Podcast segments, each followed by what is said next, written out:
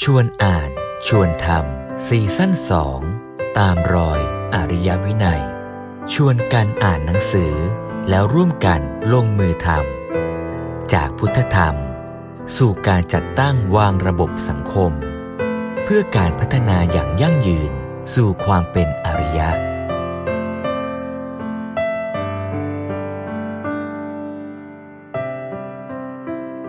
ไม่ว่าบ้าน ไม่ว่าป่า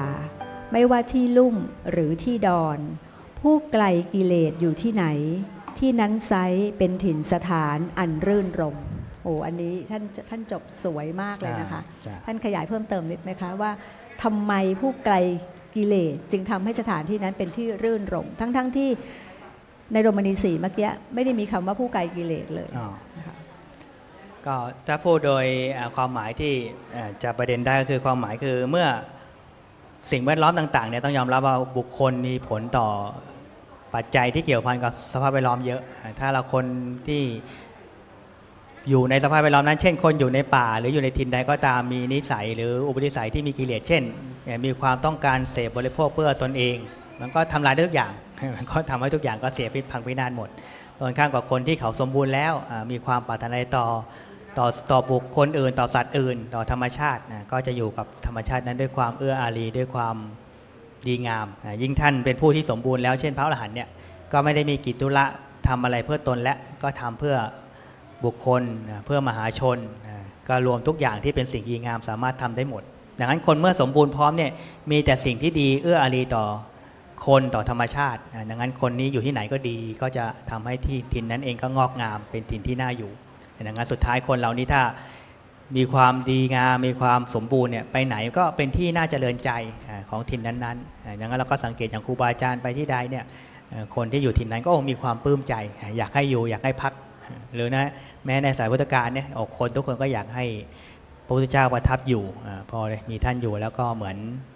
ถ้าภาษาที่เราอุปมาเหมือนร่มไม้ใหญ่ที่สมบูรณ์โอ้มันร่มเย็นมันสบายมัน ปลอดโปร่งอ่าเรามีคนดีอยู่เนี่ยมันทุกอย่างมันแลอ่างดงามน่าอยู่ไปหมด มันจะรู้สึกปลอดภัยรู้สึกสบายอ่านี่สำคัญ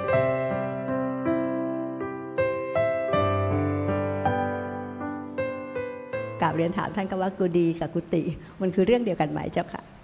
ก็ Recording in progress. ก็โดยศัพท์บางอย่างนี่ก็เรียกว่าบางครั้งเป็นเป็นเรื่องของความคุ้นเคยทาง การออกเสียงอพอเราใช้นานๆไปคำก็เรียกว่าเป็นคำติดปากจริงก็คือความหมายเดียวกัน แต่ก็กุฏินี่ก็เหมือนพอเป็นคำที่คุ้นปากเรามากกว่า พอเราใช้บ่อยๆก็เออคนก็เลยเรียกกุฏิแต่ก็คือความหมายเดียวกันก็คือที่อยู่ที่พักที่พระใช้อยู่ใช้พักนั่นเองก็ความหมายเดียวกัน แล้วอารามวิหาร กุฏิเป็นเรื่องเดียวกันไหมเจ้าคะ ก็ในที่หลวงพ่ออธิบายก็เป็นเรื่องเดียวกันก็เป็นเรื่องเดียวกัน ทีนี้อย่างที่ว่าศัพท์บางอย่างเองพอมีกระบวนการใช้เรื่องใดเรื่องหนึ่งมาก ก็ทำให้เรื่องนั้นเป็นเรื่องเด่นขึ้นมา ก็เลยกลายเป็นบางทีก็เลยไปเรียกว่าเป็นตัวแทนของสิ่งนั้นมากกว่าสิ่งอื่น เช่นอ่าที่เราเห็นพระใช้ผ้าผ้าไตจีวรอ่าจริงๆที่เหมือนที่อาตมาใช้เนี่ยเขาเรียกว่าเหมือนเรียกว่าจีวรอ่าแต่จริงจีวรมันเป็นผ้ารวมผ้าสามผืนเนี่ยเรียกว่าไตจีวรอ่า จริงๆก็ไอ้นี่ก็เรียกว่าผ้าผ้าห่มอ่าแล้วที่เราเคยเห็นพระก็มีผ้าพาดไหล่เรียกว่าสังกติอ่าแต่จริงๆโดยความความหมายคือ 3 ตัว ทั้งที่ผ้านุ่งข้างในผืนนี้ผ้าห่มแล้วก็สังกติก็คือจีวร แต่พอเราใช้คำนี้บ่อยๆมันไปเห็นผ้านี้เป็นส่วนใหญ่อ่าเราก็เรียกว่าเอ้ยนี่ใช้จีวรแต่จริงๆจีวรเป็นภาพรวมครับอ๋อก็เช่นเดียวอ่าคเช่นเดียวล้ายๆกันว่าอารามอารามแล้วก็วิหารวิหารนะใช่ใช่ใช่กุฏิกุฏิใช่ไหมครับ สรุปคือที่พักของพระนั่นเองอ่าอ๋อใช่ใช่แต่บางทีเราก็จะจินตนาการกุฏิก็หมายถึงอาคารเล็กๆนอนอ่าองค์เดียวใช่ใช่ประมาณนั้นใช่ไหมคะแต่ความหมายคืออย่างที่ว่าปัจจุบันถ้าเราเอาความหมายที่คนเข้าใจโดยโดยกว้างที่คนยุคปัจจุบันก็อาจจะไม่ได้ตรงอย่างที่เราอธิบายอ่าถ้าเป็นก็เรียกว่าวิหารอ่าวิหารเราก็นึกถึงที่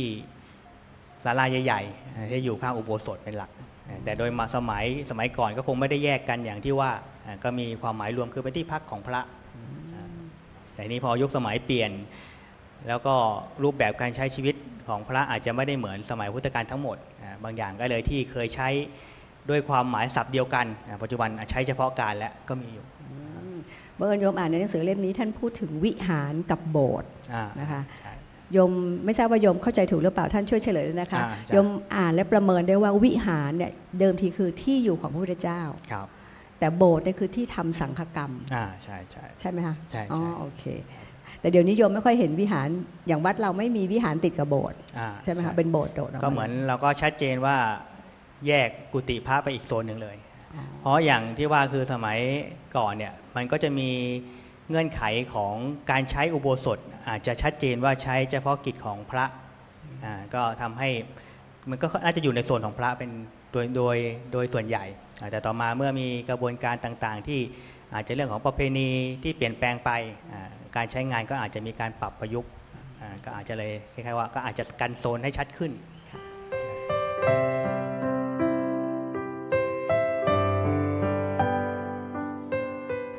ที่มาของหนังสือเล่มนี้ค่ะบังเอิญโยมเข้าใจว่าเกิดจากการที่ท่านไปอยู่ที่กุฏิใหม่แห่งหนึ่งที่อ่าจังหวัดนครราชสีมาใช่มีโยมใช่ถวายใช่ไหมใช่มีโยมใช่ถวาย ท่านก็เลยเขียนเรื่องนี้ขึ้นมา แต่ท่านพูดเหมือนกับว่า โยมให้ของพระพระก็ต้องให้ของกลับโยม มันก็เลยคำสองคำขึ้นมาที่อยากจะชวนให้ท่านอ่าขยายนิดหนึ่งระหว่างอามิสทานกับธรรมทานอ่าเป็นหน้าที่ของใครและจำเป็นด้วยหรือ ที่โยมให้พระแล้วพระต้องให้โยมตอบอืมอ่าก็สองคำนี้ก็อย่างที่อาจารย์หญิงว่าก็เป็นคำที่น่าสนใจก็เป็นคำที่บอกถึงวิธีการปฏิบัติระหว่างพระภิกษุสงฆ์กับญาติโยมที่จะมาเกื้อกูลกัน โดยส่วนใหญ่ก็พระภิกษุสงฆ์เองก็ไม่ได้มีการประกอบอาชีพหาเลี้ยงชีพโดยปกติเหมือนญาติโยมเรื่องปัจจัยสี่เราก็อาศัยญาติโยมเป็นผู้ที่อุปถัมภ์ทีนี้เมื่อต่างคนต่างอยู่ร่วมกันยังไงให้มันเกิดความ งอกงามร่วมกัน เมื่อโยมได้อุปถัมภ์ด้วยปัจจัย4อ่พระก็มีโอกาสเล่าเรียนศึกษาธรรมะของพระพุทธเจ้าก็เอาความมะความคำสอนที่ดีงามนี่แหละมาเกื้อกูลโยมก็เลยเกิดเป็นคำว่าธรรมทานโยมก็ให้ข้าวของก็เรียกอามิสทาน ทีนี้ก็ทำนองเดียวกันโยมที่มีศรัทธาเห็นว่าจะเอื้ออารีต่อหลวงพ่อในการที่จะได้พักผ่อนให้ร่างกายมีความสัพพยะมีความสบายหน่อย เนื่องจากท่านก็มีความอาพาธอยู่ อย่างนั้นโยมก็คิดว่าเออเนี่ยที่นี่เองอากาศดีมีความพร้อมที่จะทำให้เอื้ออารีต่อร่างกายท่านก็ถวายกุฏิก็ถือว่าก็เป็นอามิสทานหลวงพ่อก็เออนี่แหละ เมื่อโยมได้ให้อามิสทานเราก็จะได้ให้ธรรมทานได้มีโอกาสเขียนหนังสือหรือได้สั่งสอนทำให้เกิดประโยชน์ก่อญาติโยม ถ้าเรามีมิติของการปฏิบัติที่เอื้ออารีต่อกันเนี่ยสังคมมันก็งอกงามแล้วก็เป็นประโยชน์ที่จะเกื้อกูลต่อกัน ต่อเนื่องอ่าก็เรียกว่าถ้าต่างคนต่างทำหน้าที่ต่อกันด้วยดีอ่าความดีมันก็งอกงามในสังคมในหมู่นั้นดังนั้นพระก็มีหน้าที่สำคัญมาก ๆ คือการอ่าเผยแพร่ธรรมแต่ท่านจะเผยแพร่ไม่ได้เลย ถ้าท่านจะต้องทำมาหากินผู้ประชาชาวบ้านนะคะอ่าก็แล้วใช่ก็บางอย่างก็คือชีวิตเราก็มีเวลาจำกัดอ่าถ้าเราใช้เวลาเรื่องใดเรื่องหนึ่งมาก เวลาอีกเรื่องหนึ่งก็จะน้อย ดังนั้นถ้าเรามีเวลามากอ่าโอกาสศึกษาแล้วเรียนก็มากขึ้น พอโยมอ่านเล่มนี้ค่ะโยมรู้สึกว่าโอ้โห หลวงพ่อท่านเน้นย้ำมากว่า พระนะต้องทำหน้าที่ให้ดีเลยครับโยมอุตสาห์เรียกว่าเก็บออมเงินอ่ามาซื้อปัจจัยหลาย ๆ อย่างถวายเพื่อให้ท่านอยู่สุขสบาย ท่านต้องขยันเรียนขยันศึกษาและอ่าขยันเทศน์ใช่ไหมอ่าคะ ก็ได้อยู่งั้นวัดวัดเราไม่น่านะคะโยมเห็นว่าวัดยานี่ทำไมพระสงฆ์ถึงทำงานหนักเรื่องการศึกษามากครับเพราะว่ามีหลวงพ่อเป็นไอดอลนี่เองนะคะอ่าใช่เป็นลักษณะว่าต้องทำแบบนี้ใช่อยู่ครับสบายอย่างเดียวไม่ได้ ถ้าอยู่ก็สบายก็แล้วนอนตีพุงนี่ไม่ได้เลยนะคะอ่าใช่ก็ก็ใช่ใช่อยู่ก็อย่างส่วนหนึ่งหลวงพ่อก็มักจะพูดแหละว่าการที่เราได้ได้สอนได้แสดงธรรมก็เป็นโอกาสได้ฝึกนะทำให้เราได้ เชี่ยวชาญในธรรมะมากขึ้น แล้วก็พอคนเรามีหน้าที่ต้องทำเนี่ยมันก็ขวนขวายเรียนรู้ถ้าบางทีไม่ได้มีโจทย์ให้ทำเลย คนเราก็อาจจะประมาทหรือไม่ได้ตรวจสอบตัวเอง การได้สอนได้บอกก็เป็นการทบทวนทำให้เราแตกฉานมากขึ้น อย่างมีคำของนักปราชญ์ที่บอกว่า ถ้าเราอ่านหนังสืออความรู้ยังอยู่ในหนังสือ แต่ถ้าเราสอนคนอื่นให้เข้าใจในเรื่องนั้น เราจะความรู้นั้นจะเป็นของเราความหมายคือเมื่อคนเราเนี่ยโดยมากบางทีเราเหมือนเรา ยังไม่ได้บอกไม่ได้ใช้ให้เป็นประโยชน์เนี่ยความรู้มันไม่หนักแน่นอพอเราได้บอกได้สอนเนี่ยมันทำให้เราลึกซึ้งในสิ่งที่เราได้พูดได้บอก ดังนั้นถ้าถามว่าคนฟังกับคนพูดโดยค่าเฉลี่ยแล้วใครจะรู้ซึ้งในสิ่งนั้นมากกว่า ก็ต้องยอมรับว่าคนพูดก็จะรู้ซึ้งได้มากกว่า เพราะไม่มีโอกาสได้ใคร่ควรได้จับประเด็นดังนั้นการสอนหรือการบอกเนี่ยมันช่วยทำให้เราชำนาญแตกฉานในเรื่องนั้น ดังนั้นสังเกตคนเป็นอาจารย์เหมือนกันเนี่ยอาจารย์หญิงก็เป็นอาจารย์ก็จะรู้สึกว่า เราก็ชำนาญเรื่องนั้นเป็นพิเศษเพราะเราพูดบ่อยๆนี่ก็เป็นเป็นคุณของการที่ได้สอนได้บอก แต่ก็จริงนะคะเพราะว่าครูพูดบ่อยๆ ก็จะแม่นยำในเรื่องนั้ใช่นใช่ก็เลยแบบบางครั้งคุณครูก็เลยอาจจะคาดหวังไปนิดนึงว่านักเรียนต้องรู้สิเท่าที่ครูสอนาก็จริงลืมไปว่านักเรียนต้องเรียนหลายวิชามาก แต่คุณครูนะสอนวิชาเดียวเลยแม่นยำนะคะอ่าอันนี้ก็เป็นใช่สิ่งหนึ่งใช่ที่คุณครูก็จะต้องเข้าใจด้วยอ่าทำนองเดียวกันค่ะพระพิสุสงฆ์ที่ได้เทศน์หรือว่าได้สอนโยมก็อาจจะต้อง ทำใจว่าทำไมโยมไม่เข้าใจสักทีอ่าเพราะว่าโยมอาจจะอาจจะไม่ได้เชี่ยวชาญเรื่องนั้น แต่พระเทศน์เรื่องนั้นบ่อยๆนะคะใช่ก็เลยต้องใช่เมตตาบ่อย ๆ ในการเทศซ้ำๆซักๆนะคะดังนั้นในหนังสือเล่มนี้ค่ะ หลวงพ่อท่านก็พูดถึงคำว่าเมตตาขึ้นมาด้วยเหมือนกัน ว่าการถวายกุฏิถือเป็นเมตตาอ่า ท่านขยายนิดหนึ่งได้ไหมคะก็อย่างที่ว่าจริงความว่าเมตตาความหมายของคำก็ชัดอยู่ ก็คือมีความปรารถนาดีหวังดีอ่าแต่ทีนี้พอในมิติของสังคมเนี่ยเราโดยโดยมากเราคิดว่าเมื่อเป็นผู้น้อยอ่าเราก็คงหน้าที่เมตตาเป็นของผู้ใหญ่อ่าก็เลยทำให้ความหมายมันก็เลยความรู้สึกในใจคนก็รู้สึกแปลกๆ เอ๊ะทำไมโยมต้องเมตตาหลวงพ่อ อย่างจริงความหมายมันดี ก็คือมีความปรารถนาดีหวังดี เพราะเมตตามันอยู่ในฐานะของคนที่เรียกว่ามีความเป็นปกติ เมื่อเราปกติดีต่อการไม่ได้เจ็บป่วย ไม่ได้มีอะไรที่เดือดร้อนเราก็หวังดีต่อเขาอ่าหวังให้เขามีความสุขความเจริญงอกงามผาสุขร่มเย็นอะพออ่านมาถึงอีกหัวข้อหนึ่งอะค่ะท่านมีคำว่าสร้างกุฏิถวายให้ถึงขั้นได้อมฤตโอ้คำนี้ดูใหญ่จังอ่าคำว่าอมฤตนี่หมายความว่าไงคะโยมอ่านครั้งแรกเหมือนก็ไม่ตายอืมอืมสร้างกุฏิแล้วไม่ตายเหรอเราจะไปสวรรค์แล้วไม่ตายหรือยังไงเอ๊ะหรือท่านเฉลยให้หน่อยค่ะครับก็อย่างที่ว่าดีโดยส่วนใหญ่หลวงพ่อพูดอะไรเนี่ยท่านก็จะบอกว่า สิ่งที่มันทำอย่างหนึ่งเนี่ยมันไม่ได้จบแค่ตัวของมันเอง อย่างการสร้างกุฏิสร้างวัดเนี่ยก็ไม่ได้จบแค่เพียงแค่ให้พระอยู่เฉยๆแต่ความหมายมันก็มีเงื่อนไขที่ว่าเอ๊ะทำไมท่านต้องอยู่อย่างนี้ หรือมาเราเกื้อกูลท่านเพราะอะไร ก็เห็นว่าเออ ถ้าการเกื้อกูลท่านเองก็เพื่อให้ท่านได้มีโอกาสศึกษาเราเรียนธรรมะได้มีเวลาในการที่จะค้นคว้าปฏิบัติให้แตกฉานมากขึ้น เมื่อการที่เราแตกฉานในเรื่องใดก็ตามก็คือเกิดสภาวะที่ดีงามความ ความเข้าใจปวดขออภัยมีปัญญารู้เข้าใจทุกอย่างอย่างถูกต้อง อะไรคือความไม่ตายก็คือความจริง เมื่อเข้าถึงความจริงได้ความสมบูรณ์นี่แหละคือความไม่ตาย อย่างนั้นก็พูดในแง่นี้ก็คือท่านก็โยงใยว่าอ่าเมื่อมีกุฏิแล้วก็เป็นโอกาสที่จะทำให้เราก้าวหน้าในธรรมขึ้นไป จนถึงที่สุดของธรรมะก็คือความไม่ตายนี่แหละคือเป็นอมฤตเป็นสิ่งที่เป็นน้ำทิพย์ เป็นสิ่งยอดนะก็คือการที่เกิดปัญญาความเข้าใจชีวิตอย่างแท้จริงอ๋อก็คือรู้จริง รู้จริงใช่ก็ไม่ใช่ตายใช่อ๋ออมฤตนะคะ คืออมตะคือความไม่ตายเปรียบเสมือนน้ำทิพย์แต่ว่ามีคำว่าน้ำทิพย์ชโลมใจนี่เรื่องเดียวกันไหมคะงั้นเรารู้จริงเรื่องของหลักธรรมนี่มันเป็นสิ่งที่ทำให้หัวใจของเราชุ่มชื่นตลอดเวลาไหมอ่าคะก็ได้มันก็จะก็ได้นำไปสู่ความเป็นโรมณีได้เหมือนกันเนาะใช่เพราะถ้าใช่เรามีหัวใจที่เบิกบานหน้าตายิ้มแย้มแจ่มใส อยู่ที่ไหนใจก็เป็นสุขครับ ใช่ไหมคะพร้อมที่จะพัฒนาปัญญาต่อไปนะคะแล้วใช่คำมันโยงได้ดีมากโยงถึงว่าอ่านหนังสือหลวงพ่อแล้วพอมีคำที่เชื่อมโยง มันสนุกมากเลยเจ้าค่ะอ่าเจริญพรก็ยังมีอีกบทหนึ่งอะนะคะอ๋ออะมีอีกบทหนึ่งที่บอกว่าสร้างวัดให้เป็นอาราม สมนามว่าเป็นอุทยานของใจ วัดอันนี้นี่คือน่าจะเป็นวัดเวรุวันอ่าน่าจะเป็นวัดเจริญพรแรกนะวัดแรกนี่เป็นรมณีอย่างไรเจ้าคะโยมเคยไปอินเดีย โยมก็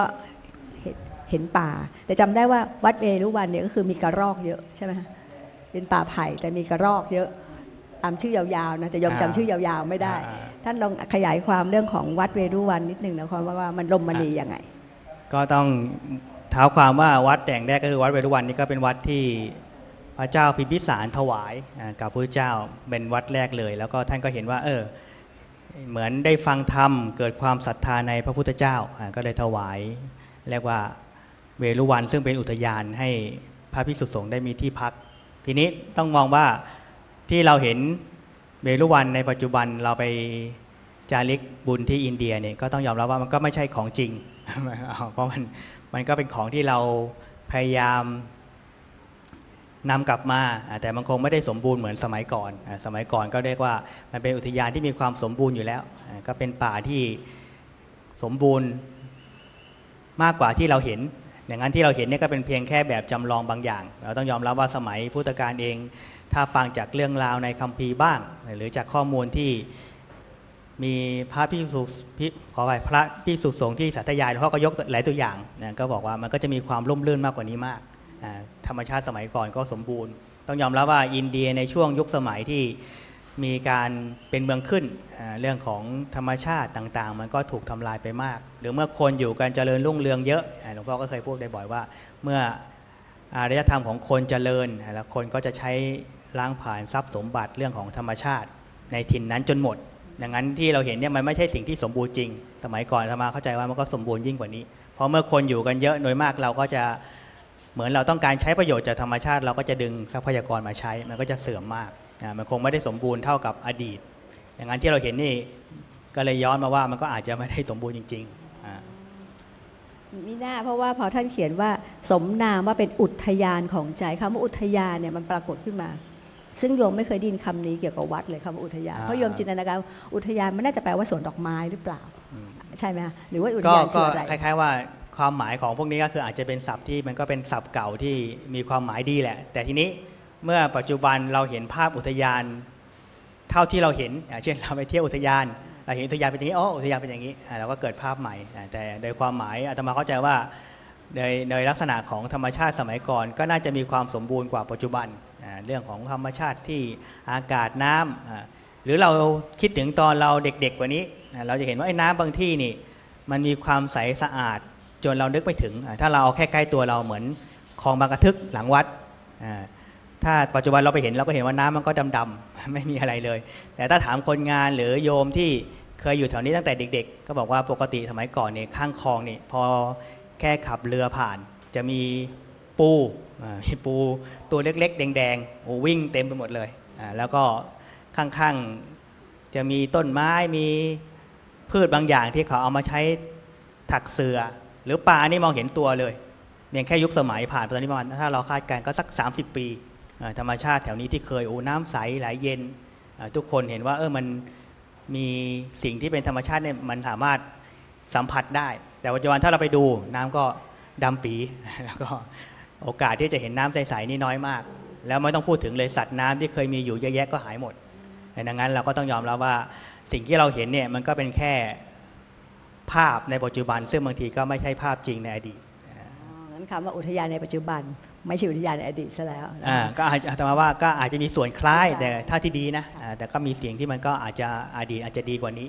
อย่างน้อยก็ต้องมีต้นไม้ มีดอกไม้มีต้นไม้ใหญ่ ๆ ที่หลายคนโอบมีธรรมมีสัตว์ป่าต่างๆ อาศัยอยู่เป็นต้นบึงน้ำบ่อน้ำมีสัตว์น้ำนะคะใดๆเรียกว่าอุทยานอ๋อมิน่ากษัตริย์สมัยโบราณจึงมีอุทยานเยอะมากเลย เพราะเป็นที่ทำให้เกิดความจันลงใจเพลินใจด้วยใช่ไหมเมื่อเอิญโยมอ่านในหน้าที่ 14 นะคะ ท่านเขียนไว้พอดีแล้วอุทยานแปลว่าถิ่นสถานที่ประชาชนแงหน้าดูเดินไปโอ้พอยงฟังไปยงก็จินตนาการนะทำไมต้องแงหน้าเดินเงินไป อ๋อท่านพูดถึงต้นไม้ใหญ่ที่มีอะไรหลายๆอย่างที่สวยงามนะคะอาจจะมีนกมีนกทำให้รู้สึกเพลินต่อการแงหน้าชมมนฟ้า แต่จริง ๆ อย่างที่ท่านว่าเดี๋ยวนี้โยมไปดูอุทยานโยมไม่ได้แง่เดี๋ยวโยมมองแต่ข้างล่าง ดอกไม้อะไรเป็นดอกไม้ที่ต่ำกว่าสายตาทั้งนั้นเลยนะคะนั้นความหมายก็ก็ส่วนหนึ่งคือพอในลักษณะของต้นไม้ที่มันต้องใหญ่โตเนี่ยมันต้องมีลักษณะหนึ่งคือต้องมีระบบนิเวศรอบๆต้นที่เอื้ออารีกับเขาพอระบบนิเวศดีมีพืชชั้นรองชั้นล่างที่มันให้ความชุ่มชื้น หรือทำให้จุลินทรีย์หรือแร่ธาตุต่าง ๆ สมดุลเนี่ยเขาก็โตได้ แต่ปัจจุบันก็ต้องยอมรับว่า ส่วนใหญ่ที่เราใช้ชีวิตเนี่ยมันเป็นสารเคมีแล้วคนก็อาจจะรู้สึกว่าบางครั้งเราก็รู้สึกบางมุมบางด้าน รู้สึกว่าขี้เกียจตัดหญ้า หรือขี้เกียจเหนื่อย แล้วก็ใช้ยาฆ่าหญ้าเป็นต้น ดังนั้นระบบนิเวศมันถึงจุดหนึ่งพอมันไม่ดีจริงเนี่ยต้นไม้ที่จะใหญ่สมบูรณ์ได้มันลาบาก ดังนั้นสมัยก่อนเนี่ยระบบนิเวศมันดีกว่า ดินมันดีกว่าน้ำดีกว่า ต้นไม้ก็เติบโตได้เต็มที่ อย่างเรานี่ปัจจุบันก็เรียกว่าถามว่าหาดินดี ๆ ที่มันจะปลูกอะไรแล้ว งอกงามดีจริง ๆ ก็น้อยลงเรื่อยๆ ดินก็จะมีแนวโน้มเสียเสียอย่างที่ว่าเกิดขึ้นจากการที่เราใช้สารเคมีเยอะ แม้ของที่เราใช้เป็นปกติ เอาง่าย ๆ เหมือนน้ำยาล้างห้องน้ำก็ได้ก็สุดท้ายมันก็ทำลายระบบนิเวศของน้ำได้อย่างมหาลานเหมือนกันโมโหลานเราหมายเกิน ถ้าเราก็เริ่มสังเกตว่าที่กลับมาถึงคลองนี่แหละ พอน้ำระบาดพวกนี้มันเยอะมากจนจุดหนึ่งแล้วธรรมชาติมันบำบัดไม่ไหว น้ำในคลองก็จะเน่าเสีย พอท่านพูดถึงจุดนี้ทำให้โยมนึกถึงหน้าหลังๆนะคะที่หลวงพ่อพูดถึงว่ารื่นรมเนี่ยหรือโรมณีเนี่ยต้องเน้นการไม่เบียดเบียนธรรมชาติอ่าใช่ใช่เพราะท่านพูดถึงเรื่องของสารเคมีนะคะครับแสดงว่ามันเป็นโรมณีที่ไม่ได้เกิดขึ้นจริง ๆ แล้วล่ะมันถูกสร้างคือเหมือนจุดหนึ่งพอเราไม่ได้รู้สึกลมณีต่อธรรมชาติอะเราเห็นว่าธรรมชาติเป็นสิ่งที่เราต้องเอามาใช้ในการเสพบริโภค ในการกินในการใช้มันก็เลยนึกเผื่อต้องดึงมา แต่ถ้าอย่างที่เราฟังจากหลวงพ่อพูดลมณีก็คือ ถ้าเราอยู่กับเขาได้ดีเนี่ย เราเห็นเขาดีเขางอกงามเขาสมบูรณ์ มันก็มีความสุขแล้ว เราไม่ต้องเอามากินเอามาใช้มันก็มีสุขได้ แล้วสุขที่มันละเอียดอ่อนกว่าด้วย แต่ทีนี้คนเราชินชินต่อการต้องมีสิ่งมาเสพในการกินในการใช้มันก็เลยมุ่งเน้นในด้านนี้มาก มันก็เลยดึงทรัพยากรในธรรมชาติออกมาหมด มีป่าชาวบ้านเขาอุปมาบอกว่า เหมือนเรามีข้าวจานหนึ่งข้าวจานหนึ่ง ทุกคนตักอ่าตักคนละช้อนเป็นยังไง ก็ก็หมดก็หมดถูกต้องถูกต้องตักคนละช้อนมันก็หมดทีนี้ถ้าทุกคนกินบ้างเติมบ้าง มันจะไม่หมด แต่ทุกคนเห็นธรรมชาติหรือโลกเนี่ยเหมือนจานข้าวอ่าเราจะดึงเอาใช้ใช้ใช้เมื่อเราใช้ทุกวันยังไงก็หมด เราไม่ช่วยเติมไม่ได้ช่วยสร้างเลยอ่าเช่นเราตัดต้นไม้อย่างเดียวอ่าใช้ดินอย่างเดียว ไม่เคยบำรุงดินไม่เคยที่จะปลูกต้นไม้ที่ให้มันเอื้ออารีกัน เราปลูกก็เพื่อจะตัดเขาไม่ได้ปลูกเขาเพื่อจะใช้ในแง่ว่า ชดแทนธรรมชาติหรือให้เขาชดเชยกัน เพราะจริงต้นไม้เนี่ยมันโดยธรรมชาติของเขาต้นไม้หญ้าเนี่ยมันช่วยสร้างระบบนิเวศอยู่แล้ว แต่ทีนี้คนไม่เอื้อให้เขาให้เขาได้ทำก็คือมันก็ใช้ในแง่ของความต้องการส่วนตนเป็นส่วนใหญ่ระบบนิเวศมันก็เลยฟื้นฟูไม่ทัน สมัยก่อนนี่ถ้าเครื่องมือเครื่องไม้ยาอย่างน้อยเนี่ย ป่าเนี่ยถึงเวลาเราจะลุกป่าเนี่ยไม่ใช่ง่าย ป่าเขาจะมีธรรมชาติที่พยายามพยายามจะสร้างอะคนไปอยู่ป่าใหม่เนี่ยถางป่าไม่ไหวสมัยก่อนนะเพราะมันโตเร็วมากแต่ปัจจุบันเนี่ยพอเครื่องมือมันหนักสุดท้ายเนี่ยป่ามันเสื่อม แล้วก็พังพินาศแล้วก็ฟื้นไม่ไหวเหมือนที่อีกมุมเห็นที่เราเห็นชัดก็คือเหมือน ถิ่นที่มีทะเลทรายทะเลทรายก็จะลุกลุกลุกขึ้นพอมันพอมันเสียแล้วมันก็เสียมากขึ้นง่ายขึ้น แต่ถ้ามีธรรมชาติดีเนี่ยป่าที่สมบูรณ์จริงๆ ถ้าไม่มีคนเข้าไปยุ่งเนี่ยเขาจะค่อยๆ ขยายขยาย อย่างนั้นก็เลยบอกว่าโดยส่วนหนึ่งก็คือคน คนก็ไม่ได้เอื้ออารีต่อธรรมชาติ แล้วก็ใช้เป็นส่วนใหญ่ ใช้เพื่อเสพมันก็เลยทำให้ทุกอย่างมันก็เลยไม่ได้ผลดี แล้วก็ถึงจุดหนึ่งมันก็ธรรมชาติเองก็เยียวยาตัวเองไม่ไหว ก็เลยอาจจะมีอาการต่างๆ ที่มันปะทุอย่างที่เราปัจจุบันเราดูข่าว ถ้าเราสนใจโอ้ข่าวเดี๋ยวนี้ แผ่นดินไหวบ่อยขึ้นภูเขาไฟระเบิดบ่อยขึ้นอะน้ำท่วมมากขึ้นอะตรงไหนก็เกิดไฟไหม้ป่าเกิดขึ้นความร้อนอ่านี่นะก็เป็นลักษณะหนึ่งที่ธรรมชาติมันก็เหมือนก็เยียวยาตัวเองไม่ไหวนะก็เลยปะทุมีอาการต่างๆ เหมือนร่างกายคนเริ่มแย่แล้วอ่อนอ่อนแอมากก็จะ เป็นได้ทุกอย่างโรคอื่นๆตามมา ใช่ไหมใช่ใช่อ๋อใช่ประมาณนั้นแล้วโยมก็ยังเคยสงสัยว่าเอ๊ะทำไมไฟไหม้ป่าเนี่ยเมื่อป่าเองก็มีความชุ่มชื้นของต้นไม้ ก็ยังนึกไม่ออกว่าทำไมไฟถึงไหม้ป่า ก็ป่าจริงๆก็มีช่วงที่เขาแห้งแล้งเหมือนกันอ๋ออ่าแต่แค่แค่แค่แค่ว่า ปัจจุบันพอมันแห้งแล้งแล้วอากาศมันแปรปรวนมากอ่าทีนี้เขาก็ปรับตัวไม่ทัน มันก็เลยบางครั้งมันพอมันเกิดไฟมันก็เลยรุนแรงค่ะอืม นี่หน้าวัดเราถึงมีต้นไม้สูงสูงนะคะอ่ามีมีสวนป่าด้านหน้าเดี๋ยวสวนป่าด้านหลังที่ท่านบำรุงรักษาอีกเนี่ยก็ยังมีต้นไม้สูงสูงๆนะคะ เพราะฉะนั้นใช่เป็นการที่จะช่วยให้เกื้อกูลนะคะให้วัดก็คือมีถ้าเราอยากให้ต้นไม้สูงๆบางทีเราต้องเห็นว่าเอ๊ะโคนต้นมันจะมีต้นไม้ขึ้นหลากหลาย ถ้าคนไม่ชอบก็รู้สึกเอ๊ะทำไมรกจังยุงเยอะหรือเปล่า จริงๆผมว่าเราก็คิดว่าถ้ามันไม่มีพวกเนี้ยต้นไม้เขาก็โตลำบาก เพราะระบบนิเวศของการที่ต้นไม้จะโตดินมันต้องดี แล้วการทำให้ดินดีต้องทำยังไง ก็ต้องทำให้มีสิ่งชีวิตอยู่ในดินได้ดีให้ครบถ้วนดังนั้นการที่มีอะไรห่มดิน มีพืชหลาย ๆ ระดับ มันทำให้จุลินทรีย์หรือสิ่งมีชีวิตในดินมันเติบโตได้ เพราะพวกนี้เขาต้องการความร่มเย็นอ่าไม่ไม่โดนแดดเผา แล้วก็มีอินทรีย์วัตถุให้เขาได้กินได้ย่อยอาดังนั้นถ้าคนทุกคนเห็นว่าโอ้ต้นไม้โคนต้นไม้มันรกมีใบไม้กวาดทิ้งหมดอ๋อต้นไม้มันก็จะแห้งแล้วมันก็จะไม่มีสภาพแวดล้อมที่ให้มันโต ดังนั้นบางทีเรา ต้องการความเรียบร้อย แต่เราไม่เข้าใจว่ามันอาจจะไม่ได้ตอบโจทย์เขาอ่าเราต้องคิดถ้าถ้าเข้าใจกระบวนการพวกนี้เราก็จะรู้สึกว่าโอ้จริง ๆ ป่าบางที่ที่คนดูแลกับมีผลช้า เพราะเราไม่เข้าใจธรรมชาติทั้งหมดอ่าถ้าเราเข้าใจโอ้นี่สำคัญอ่าใช่ใช่เหมือนเราปลูกต้นไม้บางทีเราปลูกในบ้านเอ๊ะทำไมปลูกยังไงก็ไม่งามอ่าใส่ปุ๋ยก็ใส่อะไรทุกอย่าง มันคือมันระบบนิเวศของดินไม่ดีอ่าต้นไม้มันก็โตลำบาก ต้นไม้ใหญ่ก็ยังต้องพึ่งพาต้นไม้น้อยใช่ที่อยู่ใช่โคนต้นเพื่อให้ต้นไม้น้อยเหล่าเนี้ยช่วยให้สัตว์น้อยๆ เจริญเติบโต มันก็เป็นน้ำพึ่งเรือเสือพึ่งป่าอ่าใช่นะคะใช่โอ้ใช่ดีใช่มากๆเลยนะคะมิน่าคำว่าธรรมชาติเป็นโรมณีมันถึงเกื้อกูล ให้ครับเราเกิดจิตใจที่เมตตาด้วยนะรู้เขาว่าเขาต้องการอะไรใช่แล้วใช่เขาก็ให้ความร่มเย็นกับเรา เราก็มีเวลามีโอกาสมีจิตใจที่เบิกบานในการที่พัฒนาปัญญาหรือเรียนรู้เรื่องอื่น ๆ ต่อไป อ๋อมีความเกื้อกูลแบบนี้นี่เองนะคะ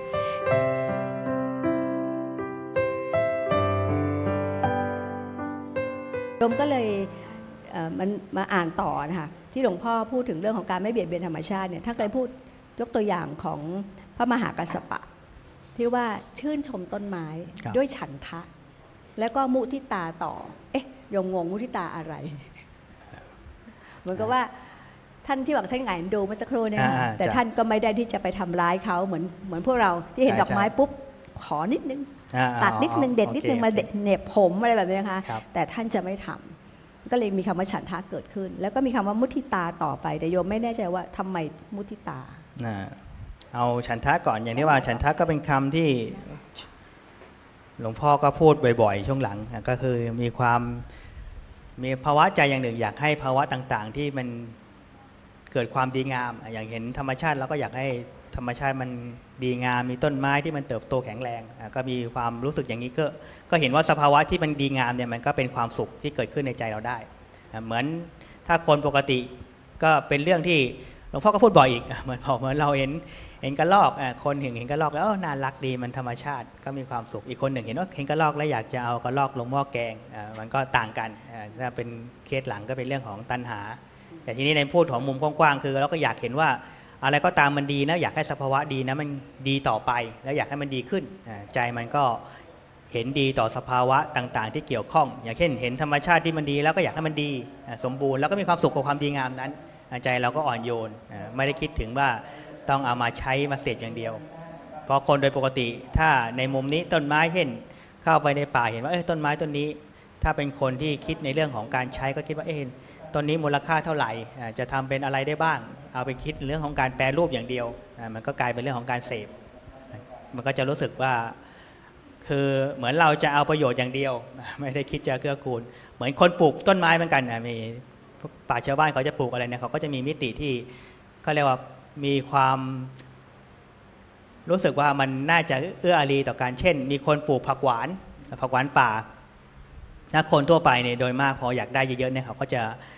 เรียกว่าถ้าเป็นในป่าทั่วไปบางทีเขาจะเผาป่าเลย เผาป่าเพื่อจะเก็บผักหวานป่า ความหมายคือบางทีป่ามันรกหนึ่งสองคือผักหวานนี่พอมาโดนไฟไหม้แล้วมันจะมันก็เจ็บมันก็ทิ้งใบหมด แล้วพอมาทิ้งใบหมด มันแตกใบใหม่ใบมันจะอ่อนคนก็จะไปเก็บก็จะเรียกว่าเอาประโยชน์อย่างเดียว อยากได้ก็จะทำลายทุกอย่าง หรือบางคนที่ปลูกเองอยากจะได้ผลผลิตเยอะๆก็จะเด็ดทิ้งทั้งต้นเลย เพื่อให้เขาแตกใบใหม่ แล้วก็จะเก็บใบอ่อนได้เยอะ แต่ส่วนใหญ่ถ้าคนที่เขาทำการเกษตรแบบที่เข้าใจธรรมชาติจะรู้สึกว่าเนี่ยต้นไม้นานๆไปต้นไม้จะโทมแล้วจะอยู่ไม่ไหว เพราะคุณไม่ช่วยให้เขาได้มีโอกาสเรียกว่าเลี้ยงตัวเองเลย ต้องเลี้ยงคุณตลอดมันก็เลยไม่ดี โยมที่เขาทำเก่งๆเขาก็จะบอกว่าเอ้ยจะพอดีดีต้นหนึ่งเราควรเก็บขายแค่ไหน ควรจะดูแลให้ต้นเขาแข็งแรงแค่ไหน ถ้าคิดอย่างเงี้ยมันก็จะรู้สึกเออเอื้ออารีต่อกัน แต่คนในมุมหนึ่งอย่างที่ว่าพอถึงเวลาพอคิดถึงผลประโยชน์นี่คิดถึงประโยชน์อย่างเดียวไม่ได้คิดว่าเอ้ยสิ่งที่กำลังให้ประโยชน์เรานี่ เราควรดูแลเขาแค่ไหนบ้าง มันก็เลยทำให้พอการปฏิบัติต่อสิ่งนั้นก็เลยมีแต่ตัณหา สุดท้ายเราก็ไม่มีความสุขจริง แล้วเราก็ต้องหวังในสิ่งที่เป็นสิ่งข้างหน้า เช่นเงินทองซึ่งก็กลับมาวนลูปอีก ซึ่งบางทีของบางอย่างเราทำพูดทั่วไปคือทำเหนื่อยยาก แต่อาจจะผลตอบแทนนิดเดียวก็ได้ แต่ถ้าเราเข้าใจธรรมชาติเออพอดีพอดีหน่อยมันก็จะ หนึ่งใจเราก็ไม่แห้งแล้งสองคือผลที่ได้มาเราก็ไม่คาดหวังจนเกินเหตุอ่าใจเราก็จะไม่ดิ้นรนแล้วก็ทุกข์ผิดหวังต่อสิ่งที่ไม่ได้อย่างที่ใจหวังเป็นต้นอ๋อคือทำให้สภาวะใจมันเบิกบานตามใช่นะแล้วก็ดีใจจังเลยที่เขาเจริญเติบโตดีใช่ก็เลยเป็นภาวะมุทิตาในใจของเราครับแต่พอท่านพูดถึงแบบนี้โยมรู้สึกผิดมากเลยโยมจำได้ว่าสองสามเดือนก่อนที่หลวงพ่อท่านพาไปภูเขาอะค่ะอ่าไปสำรวจพื้นที่ใหม่ เดินระหว่างเดินป่าด้วยความรื่นรม แล้วไปเห็นดอกไม้ดอกหนึ่งเหมือนคล้ายๆ ดอกเข็มสีขาวอ่าบอกอุ้ยดอกอะไรเนี่ยสวยจังเลยแปลกตา เพื่อนในวัดนี่แหละอ๋อนี่เรียกดอกเข็มขาว เอาไปไหมเอาไปได้เหรอของพานะบอกก็เราขอสิ ขอใครก็คือขอเจ้าที่อะที่ดูแลอ๋อและแล้ว เธอก็เมตตามากขุดเลยนะคะขุดเลยแล้วก็ขอเรียบร้อยขอเจ้าป่านะครับใส่ขวดมาอย่างดี มาถึงบ้านก็ยังอยู่ดีค่ะพอรุ่งเช้าเสร็จลงดินเสร็จวันหนึ่งตายเลยอืม คือเหี่ยวไปเลยยอมรู้สึกผิดพลาดมาหันรู้สึกว่าตายแล้วเขาทำให้เราคิดได้เขาอาจจะไม่เหมาะที่อยู่ในเมืองหรือเปล่าอ่าเพราะเขาอยู่ในป่าเนี่ยมันมีต้นไม้ใหญ่ใช่ร่มรื่นใช่แต่ใช่เขาเป็นต้นแค่เนี้ยไม่ถึงหนึ่งฟุต อาจจะผิดที่ผิดทางแม้ว่าใจเราอะอยากจะให้เขาเป็นตัวแทนของภูเขาอ่าแต่แล้วเขาไม่ได้อยากอยู่กับเราโยมคงจะไม่ทำอีกต่อไปแล้วค่ะมันเหมือนตันหาแกมแกมๆแล้วใจก็ไม่มุทิตาแถมใจเศร้าด้วยอ่าใช่ไหมคะอืมก็อย่างพูดที่ว่าบางทีไม้บางอย่างเนี่ยมันอยู่ได้เพราะมันมี สิ่งที่มันพึ่งพิงอาศัยกับเหมือนเหมือนผักหวานเนี่ยก็เป็นผักที่คนชอบกินถิ่นหนึ่งผักหวานป่าเนี่ยผักหวานป่าปกติ ถ้าเราปลูกที่บ้านเนี่ยโดยมากก็ไม่ได้กินผักหวานป่าเขาต้องมีพี่เลี้ยง พี่เลี้ยงเขาต้องเป็นไม้ใหญ่ เช่น มีไม้แดง ไม้ตะขบก็ได้ หรือมะขามเทศเห็นล่าสุดเขาบอกต้นที่ดีสุดคือต้นประคำดีควายความหมายคือพวกนี้เป็นไม้ใหญ่ ผักหวานต้องปลูกใต้ต้นไม้ใหญ่เหล่านี้ถึงจะได้กิน เพราะไม้บางอย่างเขาต้องอาศัย พึ่งพิงอำต้นไม้ใหญ่เพื่อให้เขาสามารถอยู่ได้อ่าดังนั้นก็เลยบอกเออธรรมชาติบางทีบางอย่างคนที่พอไม่เข้าใจนี่เอ๊ะพยายามจะขวนขวาย แต่เอ๊ะไม่สำเร็จ แต่พอธรรมชาติมันอยู่ได้อย่างเงี้ยอ๋อมันมีเหตุปัจจัยที่บางทีเบื้องต้นเราไม่รู้อ่ามันต้องอาศัยกันเป็นโยต้มนก็เคยเห็นที่ที่สุพรรณเขาปลูกต้นกล้วย แต่เขาก็บอกว่าใต้ต้นกล้วยเนี่ยจะปลูกมะม่วงอ่าทำไมเขาบอกเพราะว่าต้นกล้วยมันช่วยบังแดดก่อน ให้มะม่วงโตก่อนพอโตสักพักหนึ่งต้นกล้วยออกลูกพอดี แล้วก็ค่อยเอาออก โอ้ นี่เป็นความฉลาดของเกษตรกรมากเลยนะคะก็เดี๋ยวนี้เขาก็เรียกว่าศาสตร์มียุทธยุทธอะไรยุทธการกล้วยกล้วยๆเป็นการปลูกป่าแบบยุทธการกล้วยกล้วยๆคือเอากล้วยเป็นพี่เลี้ยงก่อนเอ่อเทคนิคอย่างนี้ก็มีคนใช้เยอะแล้วก็ได้ผลดี แล้วก็ทำให้เกษตรกรที่ทำเรื่องของการปลูกสวนป่าก็รู้สึกว่าไม่ต้องรอผลผลิตในระยะไกลเกินไป เพราะบางอย่างโดยเกษตรกรเองก็ไม่ได้มีเงินทุนเยอะ บางทีได้กล้วยมาเป็นผลประโยชน์ ในแง่ว่า เลี้ยงปากเลี้ยงท้องได้รายได้มาเพื่อทำสวนได้ง่ายขึ้นเราก็จะปลูกกล้วยก่อน อย่างที่อาจารย์หญิงว่าคือก็ปลูกกล้วยทางถิ่นขออภัยทางทิศตะวันตกอ๋อไปทางแต่แดดเมืองไทยเนี่ยมันเรียกว่ามันจะแรงช่วง มันจะมีลักษณะเหมือนขึ้นทางตะวันออกแล้วจะอ้อมไปทางใต้ไปทางตะวันตก งั้นเราจะปลูกกล้วยทางทิทางทิศตะวันตก หรือทางอ้อมๆใต้หน่อยอเพื่อจะได้ช่วยกองแสงช่วงบ่ายที่มีความร้อน อย่างนี้พอเราปลูกไม้อื่นห่างสักระยะหนึ่ง ไม้เหล่านี้ก็จะเติบโตได้ดี โอกาสรอดเยอะ บางทีไม่ได้มีต้นทุนในการทำระบบน้ำหรือแหล่งน้ำมีน้อย ปลูกกล้วยก่อนนี่ก็มีคนทำสำเร็จโดยส่วนใหญ่เพราะรู้สึกว่ากล้วยนี่เป็นพี่เลี้ยงที่ดีมากนี่ก็เรียกว่าพอคนเราเข้าใจธรรมชาติ ถ้าเราทำงานด้วยตัวเราเองเนี่ยเราก็มีแรงงานคนสองคนสองสามคน แต่ถ้าเรามีเพื่อนไปธรรมชาติ มีกล้วยเป็นเพื่อนเราก็ปลูกกล้วยร้อยต้นก็มีผู้ช่วยร้อยคนอ่านี่เขาก็คิดดีความความหมายคือเราไม่ต้องไม่ต้องทำทั้งหมดมีเพื่อนช่วยบ้าง ดังนั้นถ้าเรารู้จักจัดสรรไม้ให้มันถูกกับสภาพแวดล้อมอ่าเข้าใจเขานี่เราก็จะมีผู้ช่วยเยอะแยะเลย แล้วเราก็เขาก็เป็นคนพูดง่ายปลูกตรงไหนเขาก็อยู่ตรงนั้นเขาก็ไม่ค่อยดื้อเขาพูดตลอดความหมายคือเขาก็จะดูแลตลอดอยู่แล้วอ่าโยมต้องซื้อไอเดียแล้วโยมกำลังสร้างบ้านปลูกกล้วยก่อนอ่าแล้วเดี๋ยวปลูกต้นไม้ อีกด้านหนึ่งนะคะ ใช่แต่ใช่ต้องกล้วยนี่สูงเท่าไหร่ล่ะคะ ถึงจะปลูกต้นไม้ต้นใหม่ได้ ก็ปลูกได้เลยห่างๆกันหน่อย แต่โดยเงื่อนไขคือถ้าเราอยากจะให้ต้นไม้อื่นโตแล้วก็ไม่เกิดปัญหาคือ พอกล้วยแตกแตกหนอใหม่ เราต้องตัดออกเราไว้ต้นเดียว เต็มที่สองต้นอ่าทีนี้เราก็จะปลูกไม้อื่นได้ตลอดอ่า ไอเดียนี้ดีมาก ๆ เลยค่ะใช่น้ำพึ่งใช่เรือเสือพึ่งป่าอีกแล้วอ่าปนะระมาคะณนั้นอ๋อ ใช่ใช่ อ๋อปลูกอะไรนะท่านบอกอะไรกล้วยๆนะยุทธศาสตร์กล้วยยุทกธล้วยศาสตร์กล้วยๆอ่าคำนี้ดีนะคำนี้เราก็ดีจะปลูกค่ะกล้วยน้ำก่อนโอเคค่ะ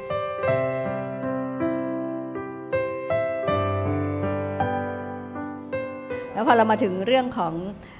ตัณหาอะฉันทะแล้วก็ไปที่สภาวะจิตของมุทิตาแล้วนะคะอ่าท่านหลวงพ่อท่านก็ยังพูดถึงเรื่องของเสนาสนะครับที่ท่านบอกน่าจะได้ว่าพอจริง ๆ อารามวิหารหรือกุฏิเหล่านี้ บางครั้งก็จะเรียกรวมว่าเสนาสนะก็ได้อ่าครับแต่เสนาสเจริญพรเสนาสนะนี่จริง ๆ แล้วมีความหมายว่าอย่างไรแล้วมันประกอบด้วยอะไรบ้างคะในที่นี้หลวงพ่อก็อธิบายเป็นความกว้างๆเอ่อที่เรียกที่พักอาศัยโดยทั่วไปอ่าก็หลวงพ่อก็แตกสับเป็นเสนาที่นอนสนะที่นั่งอ่าถ้าเป็นคำพูดไทยก็คุ้นๆก็เป็นที่นอนที่นั่งอ่าอ๋อก็เป็นที่พัก อาศัยของพระที่นอนที่นั่งอ่าที่ใช้สอยอ่าเขาเรียกว่าเสนาสนะอ๋อเป็นคำกว้างๆกว้างๆหมดทุกอย่างก็เป็นเสนาสนะหมด เป็นวิหารก็ใช่อ่ากุฏิก็ใช่อ่าเป็นโอ้ต้นมันมีคำเยอะจังที่เกี่ยวกับที่พักอาศัยนะคะ ใช่ใช่เหมือนภาษาไทยเนี่ยค่ะคำว่าบ้านเรือน จริง ๆ แล้วคนละคนละความหมายเนาะบ้านก็ส่วนหนึ่งเรือนก็ส่วนหนึ่งแต่พอไม่เรียกเป็นบ้านเรือน เราก็เริ่มงงว่าเอ๊ะตรงไหนมันคือคำว่าบ้านไหนคำว่าเรือนนะ คือมันมีคำศัพท์ที่เยอะมาก แต่มันครับชวนชวนพิจารณา ถ้าเราไม่มองข้ามนะ อย่างเช่น เสนาสนะนี่เป็นต้นเป็นคำกว้างที่สุดเลย แต่ก็จะมีวิหารมีอารามมีใดๆใช่ไหมคะรับหรือแม้กระทั่งอาสนะที่พระนั่งอยู่เนี่ยที่แปลว่าที่นั่ง ก็ยังคือส่วนหนึ่งของเสนาสนะด้วยอ่าอ่าใช่ใช่ค่ะอ๋อดังนั้นในการที่ไม่น่าทำไมหลวงพ่อถึงบอกว่าการที่ถวายกุฏิก็ดี หรือการถวายที่พักอาศัยก็ดี เป็นเป็นบุญเยอะอะเป็นบุญใหญ่ เพราะจริงๆต้องมีความพร้อมทุกอย่างนะคะมีความพร้อมในทุก ๆ เรื่องไม่ใช่แค่ตึกเฉยอ่าใช่ไหมใช่ก็เหมือนที่ว่าพอที่พักจริง ๆ จะใช้ให้มันได้สะดวกมันก็ต้องมีสิ่งอำนวยความสะดวกหลาย ๆ อย่างที่เป็นเป็นปัจจัยเรียกว่าที่จะให้สมบูรณ์อ่าอย่างนั้นก็ก็เรียกว่าที่บอกว่าการให้ที่พักชื่อว่าให้ทุกอย่างใช่ไหมอ่าก็ที่มีมีคำอธิบายบอกว่าที่อะนะให้อาหารชื่อว่าให้กำลังอ่าให้เสื้อผ้าให้ชื่อว่าๆ ได้ชื่อว่าให้ผิวพรรณอืมอ่าผิวพรรณให้ยานพาหนะยานพาหนะชื่อว่าให้ความสะดวกอ่าให้ที่พักที่เสนาสนะชื่อว่าให้ทุกอย่าง ถ้าให้ธรรมะก็ชื่อว่าให้อมฤตธรรมอ่าอะไรไปอ๋อการให้ถ้าห้าอย่างนี้โอเคมากเลยนะคะอ่าโอ้มีใช่ยานพอท่านพูดถึงตรงนี้ยานพาหนะ ให้ความคล่องสะดวกอ่าในหนังสือเล่มนี้กล่าวถึงการถวายรองเท้าอ่าถวายรองเท้าคือให้ยานพาหนะนะคะน้องปูทราบหรือเปล่า ถวายรองเท้าคือการให้ยานพาหนะนี่แอบถามผู้แบ็คแบ็คอะไรนะผู้อยู่เบื้องหลังทำทำไมเจ้าคะทำไมถึงการถวายรองเท้า เปรียบเสมือนการถวายยานพาหนะ ก็อย่างที่ว่าหลวงพ่อก็อธิบาย อันนี้ก็น่าสนใจอาตมาก็นึกไม่ถึงเหมือนกันว่าอ๋อมันก็คือยานที่นี่คือมันเป็นเครื่องอำนวยความสะดวกในการที่เราจะสัญจรสามารถ ทำให้สะดวกในการเคลื่อนที่อ่าสัญจรไปนู่นไปนี่ ดังนั้นปกติถ้าเราเข้าใจคำว่ายานก็มานึกนึกถึงพาหนะคือรถก็ทำให้เดินทางสะดวกก็ก็ถูก แต่ในแง่หนึ่งบอกว่ารองเท้าก็ช่วยพอเราใส่แล้วเราก็สามารถเดินเถินได้สะดวก หรือแม้พูดถึงมิติอื่น ถ้าคนนั้นเองเดินไม่สะดวกมีไม้เท้าก็เข้าเข้าเคสนี้เหมือนกันที่หลวงพ่ออธิบายก็จริงก็คือช่วยให้เดินทางได้สะดวกขึ้นบางคนอาจจะเจ็บเท้าหรือ ร่างกายไม่สมบูรณ์บางอย่างอ่าไม้เท้าก็ช่วยให้การเดินเหินมันสะดวกมากขึ้นอ่าก็เข้าเคสนี้หมดอ่าก็คือช่วยให้การสัญจรของบุคคลนั้นอ่าได้สะดวกได้คล่องอ่าได้คล่องใช่ใช่โอ้ฟังแล้วมีกำลังใจขึ้นเยอะเลยค่ะใช่ก็นอกจากถวายอาหารอย่างเดียวนะคะ ถวายรองเท้าเนี่ยถือเป็นยานพาหนะอย่างหนึ่งเพราะจริง เพราะจริง ๆ แล้วอย่างที่ว่าสมัยโบราณนู้นน่ะเราไม่มีรถเบนซ์อ่าใช่ไม่มีรถใใช่ดๆ ที่เป็นสี่ล้อใช่แต่มีใช่ขาของเราเองใช่ไหมคะใช่ที่เป็นใช่จักรสี่ที่ว่าเนี่ยมีขาของเราเองในการเดินนั้นรองเท้าจึงสำคัญใช่นะใช่และให้กำลังใจยัดมิดเลยนะคะ ถวายรองเท้า หลาย ๆ ท่านก็อาจจะลืมไปว่าเอ๊ะรองเท้าเป็นของต่ำหรือเปล่า ไม่กล้าถวายพระหรือเปล่าแต่จริงๆเป็นของสำคัญ ที่ทำให้ท่านสามารถเดินได้อย่างสะดวก ไม่โดนแก้วต่ำตะปูต่ำนะคะ แต่รองเท้าก็จะมีปัญหาเรื่องไซส์แล้วก็ประมาณการเอาแล้วกัน ถวายมากก็นั่นเลย7 8 9 3ไซส์ small medium แล้วก็ L เผื่อท่านก็ให้คนอื่นต่อได้นะคะอ่าไม่เท้าก็ได้โอ้นี่เพิ่งเป็นสิ่งที่น่าสนใจมากนะคะใช่จากสื่อใช่เล่มเนี้ยทำให้เรามีกำลังใจ เมื่อกี้ท่านพูดถึงแล้วกาก็รมีถร่วามยอีกให้ใช่ไหมอย่างพ่อเขียนว่ามีร่มก็ได้ร่มด้วยใช่ไหมคะอ่าร่มหรือมีร่มถ้าพูดถึงทั่วไปช่วยสร้างบันไดสะพานก็ถือว่าเป็นเข้าหมวดนี้หมดในหมวดยานพาหนะ อ๋อร่มก็เป็นเกี่ยวกับยานพาหนะด้วยเหรอก็คะช่วยให้เราะหว่งเดินนะทำให้เราเดินสะสดวกบายและคล่อง อ่าให้ยึดคำว่าคล่องแล้วสะดวกใช่ไหมอะไรก็ตามที่ทำให้คล่องและสะดวกทะเลาะชื่อว่าถวายความคล่องสะดวกนะนะโอ้ดีมากดีมากงั้นแว่นตาดำได้ไหมคะ เดินกลางแดดก็น่าจะได้เนาะ เอาเลยเอาเลยสรุปแล้วเราให้ด้วยใจแล้วเกื้อกูลต่อสิ่งนั้นถือว่าเป็นประโยชน์ทั้งหมดนะคะใช่โอ้เดี๋ยวอย่างน้อยก็นี่ บางบางอย่างเนี่ยบางทีถ้าเรา คิดใคร่ควรว่าสิ่งนี้มีประโยชน์อะไรบ้างอ่ามันก็ทำให้เราเห็นว่าเออจริง ๆ มันมีประโยชน์ที่ที่หลากหลายนะอ่าถ้าเราคิดลึกซึ้งในสิ่งที่ให้ได้อย่างชัดเจนอ่าเราก็จะเข้าใจว่าสิ่งนี้เกิดประโยชน์อะไรบ้าง มันจะทำให้ใจเราก็เรียกว่ามีความสุข มีนำซ้ำปัญญาก็งอกงามโอ้สิ่งนี้เกิดประโยชน์อะไร แต่ถ้าคนเราถวายโดยมากนี่ บางครั้งเราลืม เราถวายคิดว่าเราอยากได้บุญ แต่ก็เป็นอะไรที่กลางๆ หรือถวายแล้วเราจะโชคดี มันคิดถึงตัวเราอย่างเดียวเลย มันก็เลยแทนที่จะคิดถึงประโยชน์ที่จะเกิดมีขึ้นเอ่อไม่ได้คิดถึง หรือถ้าพูดให้เห็นเค้กหนักๆเช่น เราจะปล่อยสัตว์อ่าเราปล่อยเต่า คนตัวใหญ่ปล่อยเต่าเพราะอะไร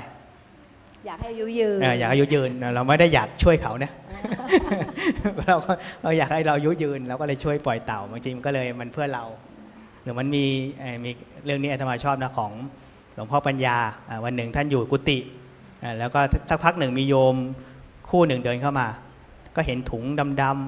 ๆมองไม่รู้เรื่องคืออะไรอะสักพักหนึ่งหลวงพ่อก็สงสัยอะก็เลยเรียกมาทำอะไร บอกว่าจะมาปล่อย ปล่อยอะไร ปล่อยหอยขมอ่าถุงดำๆก็เป็นหอยขมอ่าทำไมทำไมต้องปล่อยหอยขม แสดงว่าเคยปล่อยไม่เคยปล่อย จะได้หายเขาเขาเศร้าเขาก็โศกจะได้หายความขมขื่นอ่าจะได้โอ้หายขมขื่นก็เลยบอกโอ้นี่ หลวงพ่อก็พูดประมาณคำๆแล้วโอ้นี่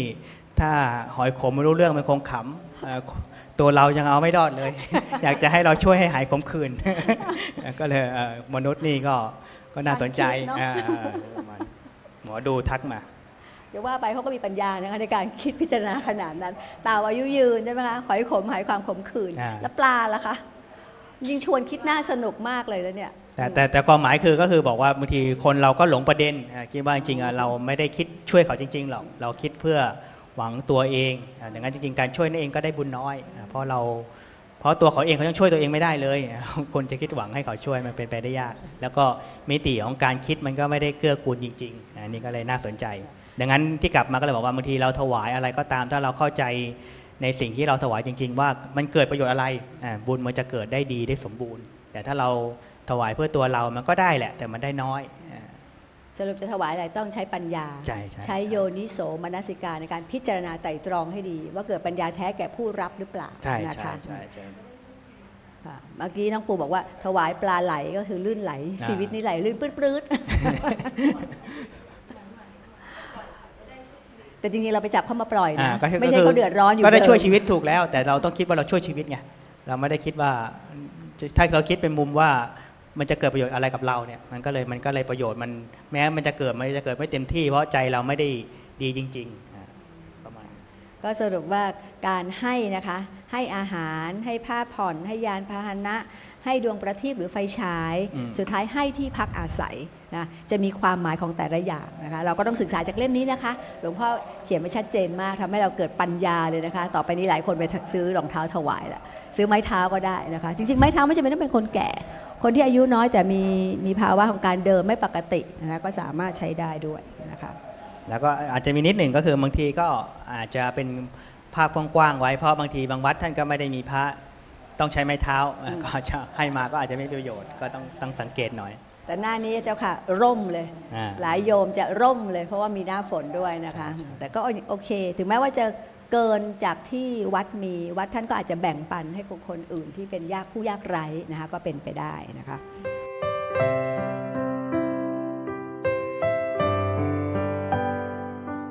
งั้นเรามาลองเข้าไปในหมวด อีกหมวดหนึ่งเลยดีไหมคะได้มีได้กูดีเป็นที่สบายนะคะเมื่อเมื่อสักครู่นี้เรื่องของมีวัดเป็นรมณีนะคะก็จะเน้นเรื่องของวิหารที่อยู่อาศัยอารามกุฏิต่าง ๆ อุทยานนะคะมีคำศัพท์มากมายนะคะในการถวายให้แล้วเราก็ไปดูคำศัพท์เหล่านั้น อีกที่อีกอีกหมวดหนึงก็คือเป็นมีกูดีเป็นที่สบาย ท่านก็จะเริ่มต้นจากการที่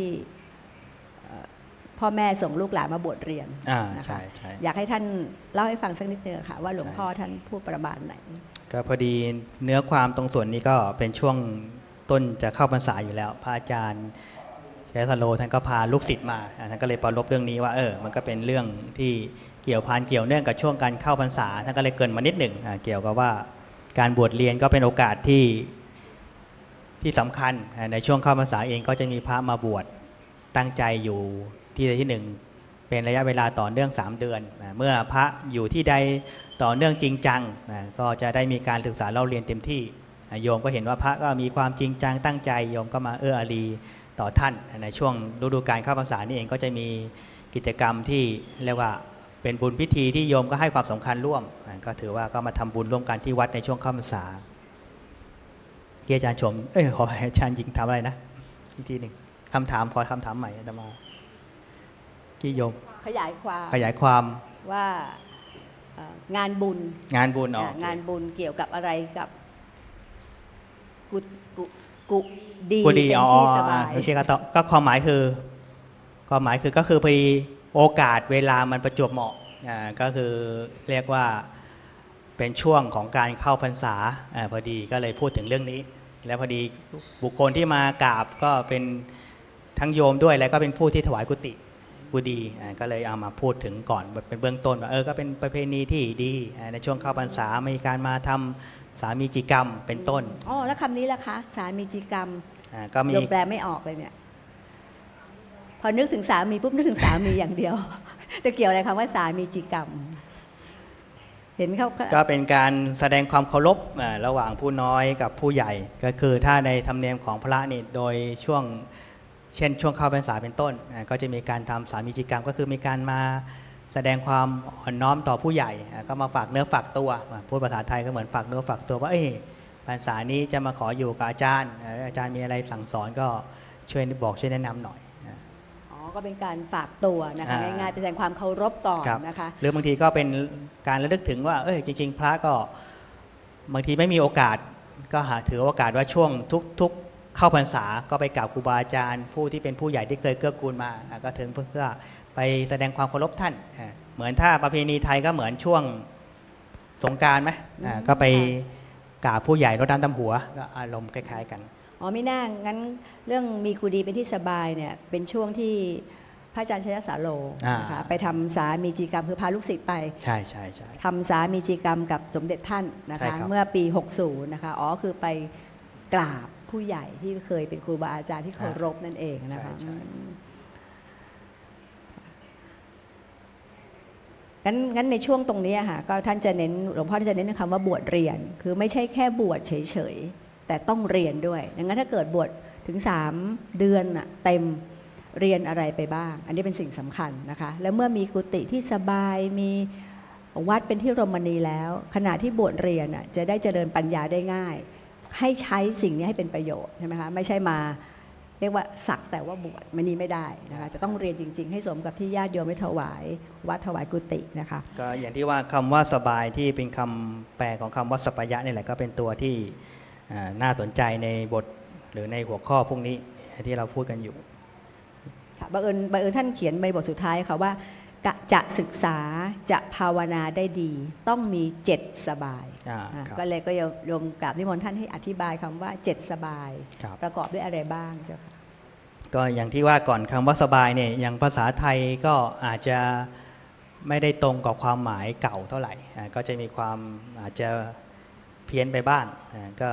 จริงๆ สบายในหลวงพ่อที่หลวงพ่ออธิบายในหนังสือเนี่ยก็คือมาจากคำว่าสัพยะแหละนะก็คือเป็นสิ่งที่ จะเอื้อให้เราสามารถกระทำกิจที่เป็นประโยชน์ได้อย่างสะดวก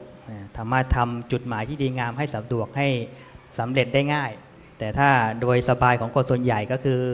ในสังคมก็คือรู้สึกว่ามันก็นอนสบาย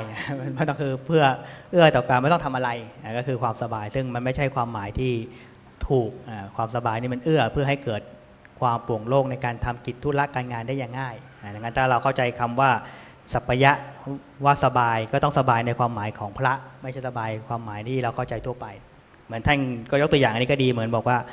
ยาบางอย่างเนี่ยมันมีความสัพยะเอ่อมันทำให้คนไข้สบายแต่แต่เมื่อคนกินยาแล้วบอกขมปีเลยว่ายาไม่เห็นสบายเลยแต่ความหมายของความสบายของยาคือทำให้คนบรรเทาจากบำบัดโรคไม่ใช่ว่าไม่ใช่ความอร่อย ว่าง่ายๆก็เลยเออความหมายนี่ก็ชัด หลวงพ่อก็จะมามีศัพท์พวกนี้ หรือวิธีการคิดเหล่านี้บ่อยๆ เกือบทุกเรื่อง ว่าจริงๆ สิ่งนั้นน่ยมันมีประโยชน์คืออะไร ความสบายมันไม่ได้จบที่ความสบาย มันสบายมันเพื่ออะไร เหมือนกันไอ้ในส่วนของสัพพยะเนี่ยก็มีความต้องการพัฒนาเพื่อเอื้อต่อการปฏิบัติให้เราเจริญในศีลสมาธิปัญญาได้ง่ายขึ้น ความสบายเหล่านี้ก็เลยจะเป็นประโยชน์ทีนี้เราก็ ต้องการเจริญในศีลสมาธิปัญญาก็คิดว่าเอ๊ะทำยังไงจะทำให้สิ่งเหล่านี้เจริญงอกงามได้ง่าย อะไรเป็นปัจจัยที่จะช่วยส่งเสริมแล้วก็โอ้มีสัพยะเจ็ดนี้ช่วยทำให้สิ่งเหล่านี้มันสามารถทำได้ง่ายขึ้นอ่าเราก็เลยมาสร้างสภาพแวดล้อมเพื่อเอื้อต่อการปฏิบัติให้มันง่ายขึ้น ก็เลยมีตัว 7 อย่างที่ไปพูดถึงความสัพยะก็มีเรื่องของ อุตุสบายก็อุตุสัพยะก็คือเรื่องของอุณหภูมินี่เราก็รู้อยู่ ถ้ามันร้อนไปหนาวไปมันก็ใช้ชีวิตลำบากก็ทำให้เราก็ไม่ค่อยได้ปลอดโปร่ง อยู่ที่ไหนที่มันร้อนจนเกินไปเราก็อึดอัดหนาวไปเราก็ทำอะไรไม่สะดวกไม่ไม่สามารถทำได้เต็มที่ดังนั้นถ้าอุตุมันสบายพอดีมันก็ทำให้คนทำกิจธุระการงานได้ง่าย ตรงนี้ค่ะท่านโยมขออนุญาตแทรกนิดนึงพอบอกอุตุสบาย คนก็เลยนอนอุตุคือนอนสบาย ไม่ลุกขึ้นมาทำอะไรเลย ซึ่งอันนี้ผิดวัตถุประสงค์ถูกไหมคะคำว่าอุตุสบายจริงคือบรรยากาศเมื่อไม่ร้อนไปไม่หนาวไป เราควรจะเล่นขวนขวายทำอะไร ใช่ใช่ไหมคะแต่โดยนี้คนมากคนบอกว่าอากาศสบายเอออากาศวันนี้อากาศสบายน่านอนนะก็เป็นมันก็เลยไม่ไม่ได้ประโยชน์จากความสบายทีนี้คนเราโดยส่วนใหญ่เป็นอย่างนั้น โอ้นี่อากาศดีเหลือเกินสบายทำอะไรดีนอน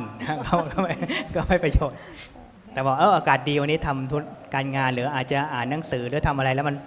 สมองมันปลอดโปร่งก็เป็นประโยชน์เป็นต้น แต่จริง ๆ นะคะท่านตอนตอนก่อนถ้าเราขี้เกียจทำอะไรที่กลางแดดเราก็จะบอกว่าฝรั่งขยันนะเพราะมันเย็นไง มันทำกลางแดดได้มาเพราะมันไม่มีแดดไงมันเย็นเราก็เลยเข้าอ้างก็เราเข้าบ้านอยู่แอร์แต่พอจริง ๆ แล้วเฮ้ยเราลองออกไปทำกลางแดดไปขุดดินระโยมันนะไปขุดเฮ้ยมันโอเคนี่นาแดดมันก็โอเคนี่นาแล้วแค่ใส่หมวก แต่มันก็มีความ เย็นในเหงื่อน่ะนั่นเราแปลงแปลงตรงนั้นนะเออมันมันอยู่ได้ แต่ตอนนั้นเราคงขี้ข้ออ้าง ว่ามันร้อนฝรั่งก็ทำได้เพราะเขาเย็นฝรั่งเองก็บอกว่ายุ้ยประเทศยูมันน่าจะดีกว่านะนู่นนี่นั่นสุดท้ายเป็นข้ออ้างทั้งหมดเลยนะคะถ้าเราคิดจริงๆอุตุสบายเนี่ยมันคือเหมาะกับสิ่งที่เราเป็นนั่นแหละ แต่เราต้องปรับใจเนาะเราคงจะให้บ้านเราเย็นเหมือนเขาไม่ได้ เขาจะให้ร้อนเหมือนเราไม่ได้แต่ปรับใจยังไงให้มันเย็นและร้อนพอดีใช่ไหมใช่ใช่ก็คืออย่างที่ว่าถ้าเราจะ เอาข้ออ้างเรื่องนี้มันก็มันมันก็มีทุกทุกมิติที่สามารถอ้างได้ มันจะมีเลยหมวดธรรมอยู่ชุดหนึ่งที่ทำให้คนเราไม่ต้องทำอะไร ก็เรียกว่า เช้านัก สายนัก ร้อนนัก เย็นนัก หิวนัก อิ่มนักเขาบอกเหตุที่ทำให้คนผัดเพี้ยนก็อย่างที่ว่าถ้าร้อนนักก็คือมันร้อนไปมันมันอากาศมันร้อน ถ้าเช้าก็บอกโอ้ยี่เช้าเกินไปยัง จะรีบไปไหน เดี๋ยวให้มันใจสายหน่อยก็ทำพอสายไปโอ้ร้อนไปแล้วร้อนแล้วอย่าเลย เดี๋ยวมันจะเป็นไข้แล้วบอกไอ้ตอนเช้าไม่ทำเหรอโอ้ยังไม่ได้กินข้าวโอ้กองทัพต้องเดินด้วยท้องก็เดี๋ยวให้กินก่อนพอกินเสร็จก็โอ้ถ้าทำงานตอนท้องอิ่มๆเดี๋ยวจะจุก เดี๋ยวให้มันย่อยก่อน แล้วพอถึงเวลาเย็นปุ๊บอ้าวมันจะมืดแล้วอย่าทำเลย เดี๋ยวก็ไม่เสร็จหรอกก็หยุดก็เลยว่าเหตุผัดเพี้ยนก็สามารถมีเหตุผลได้ทุกอย่าง ถ้าเราจะผัดเพี้ยน อันนี้เป็นเหตุอ้างจริงๆเหรอคะอ่าใช่ใช่ในสมัยตั้งแต่เดิมหรือเปล่าหรือว่าเป็นสมัยมีในคำสอนเลยเหตุอ้างที่ทำให้คนผัดเพี้ยนโอ้ดีจังที่ไม่เคยดีมาก่อนไม่งั้นจะต้องไออ้างแหละไม่ใช่อะไรแล้วข้อที่สองเราเจ้าค่ะสบายข้อที่สองสปายะอันที่สองคืออะไรสปายะที่สองคือเสนาสนะสบายก็คือที่พักที่อาศัยที่มีความปลอดภัยไม่มีอะไรรบกวนมาก อันนี้ก็เป็นที่สำคัญเหมือนกันอย่างที่ว่า ปัจจุบันที่อยู่อาศัยเนี่ยมันก็พอคนเริ่มมีความเห็นแก่ตัวเนี่ยมันก็อาจจะทำให้รู้สึกว่ามันก็บางอย่างก็ไม่ได้รู้สึกปลอดโปร่ง คนสมัยก่อนอดีต ถ้าเราคิดถึงคนก็อยู่กันง่ายๆบางทีแค่ปลูกต้นไม้ริมรั้วนิดหน่อย พอเป็นอาณาเขตก็พอได้ปัจจุบันก็ต้องสร้างกำแพงสร้างกำแพงหนาขึ้นใหญ่ขึ้น แล้วก็ยิ่งหนักขึ้นปัจจุบันก็เห็นบ่อยก็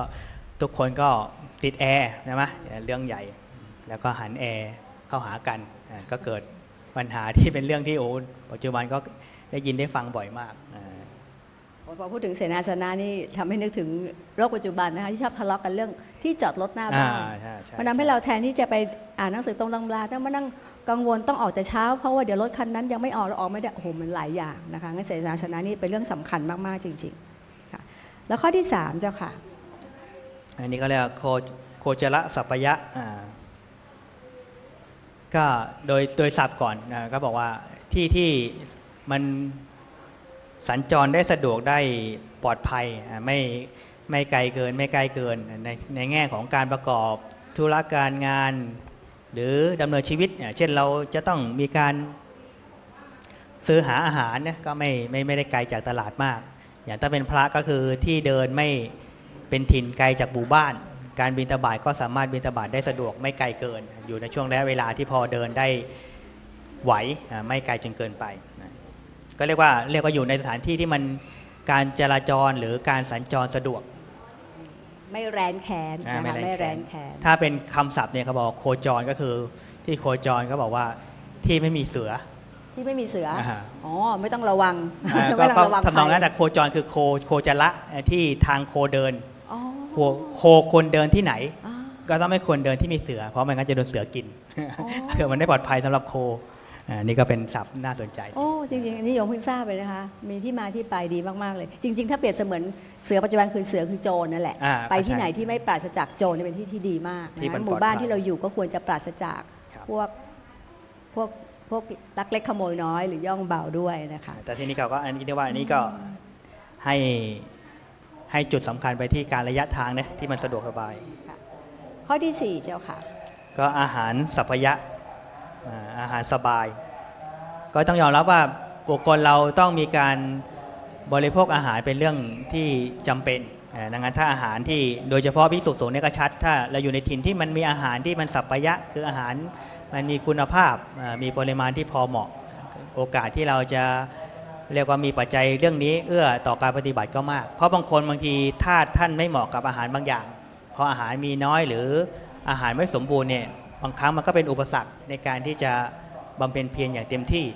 อย่างสมัยพุทธกาลมีเคสหนึ่งนี่มีพระไปอยู่กันเยอะแยะเลยในที่หนึ่ง ตอนแรกท่านก็ปฏิบัติไม่ก้าวหน้าเลย รู้สึกว่าไม่สามารถก้าวหน้าในการปฏิบัติ ต่อมามีอุบาสิกาท่านหนึ่ง มาคอยดูแลให้ อุบาสิกาท่านนี้เองท่านก็เป็นคนที่มี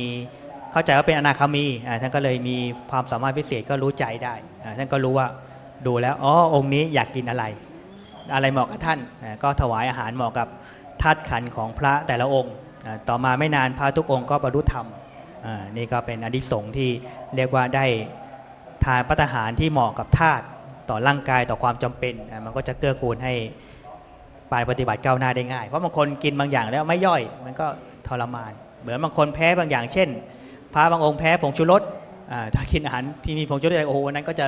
เลอทั้งวันหรืออะไรเป็นต้นเนี่ยมันก็ไม่เกื้อกูลอ่าอาหารก็เป็นปัจจัยสำคัญค่ะจ้ะเป็นโอกาสดีของโยมที่จะต้องใช้ปัญญาในการพิจารณานะคะ ว่าอาหารอะไรเกื้อกูลและเหมาะกับสภาวะร่างกายของพระ ก็จะถวายอาหารที่เป็นสัปปายะนะคะ เพราะอย่างว่า คนเราก็จะมีธาตุประจำตัวใช่ไหมคะดินน้ำลมไฟที่ว่าเราเป็นธาตุไหนก็อาหารก็ต้องเหมาะอย่างนั้นใช่นี่นอกจากจะจะให้โยมได้มีความ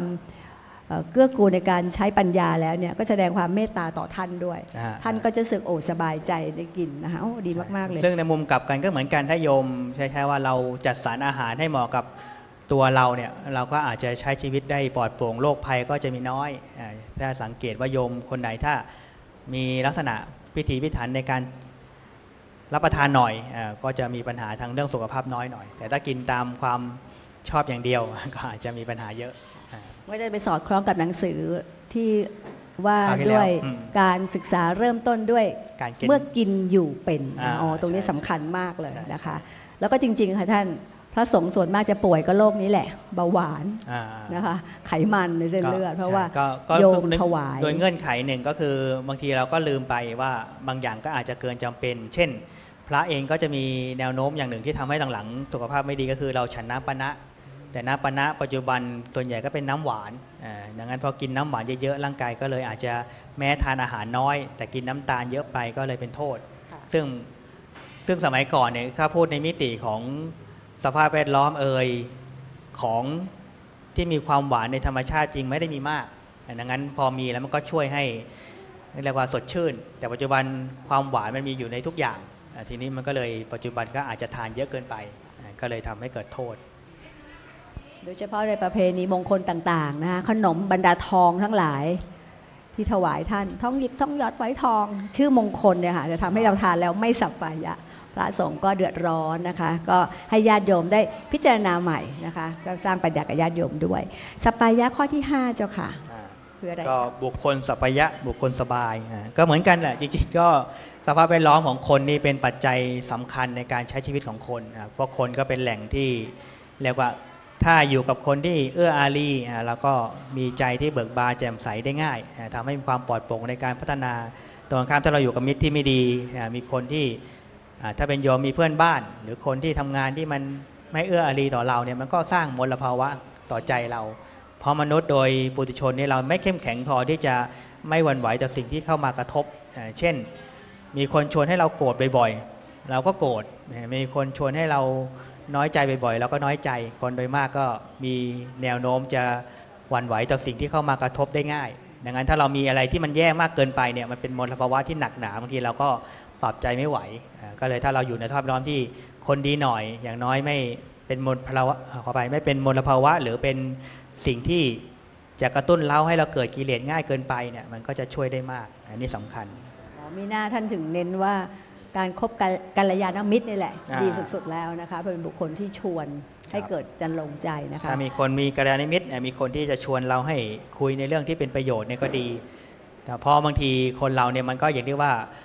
เจอกันแล้วเราจะคุยกันอะไรเรื่องใดดี บางคนก็อาจจะคุยกัน แล้วก็มีแต่ทำให้โกรธโมโหอย่างเดียวอ่าบางคนคุยเออคุยแล้วสบายใจได้ข้อคิดได้มุมมองก็เป็นประโยชน์กว่าค่ะข้อที่ 6 เจ้าค่ะอ่าก็ที่หข้กโยมก็ไม่เคยได้ยินเลยผัสสะสบายอ่าอันนี้ก็จริงๆก็เกี่ยวพันเกี่ยวเนื่องกับข้อที่แล้วแหละเออก็การที่เราเจอบุคคล ที่ดีการคุยการที่จะสนทนาการที่จะสนทนากันเนี่ยมันมีผลต่อชีวิตของคนเยอะถ้าเราอยู่กับคนดีคุยกันในเรื่องที่เป็นประโยชน์เกื้อกูลเราก็จะมีแนวโน้มคิดในสิ่งที่เป็นดีได้ง่ายตรงข้ามถ้าเราเจออะไรก็ตามที่มันกระตุ้นให้เราคิดไม่ดีเนี่ยเราก็คิดไม่ดีได้ง่ายเหมือนกันคนโดยโดยมากเป็นอย่างนั้น มียกตัวอย่างเคสหนึ่งก็เป็นเขาเล่าถึงสถานีรถไฟแห่งหนึ่งในอเมริกา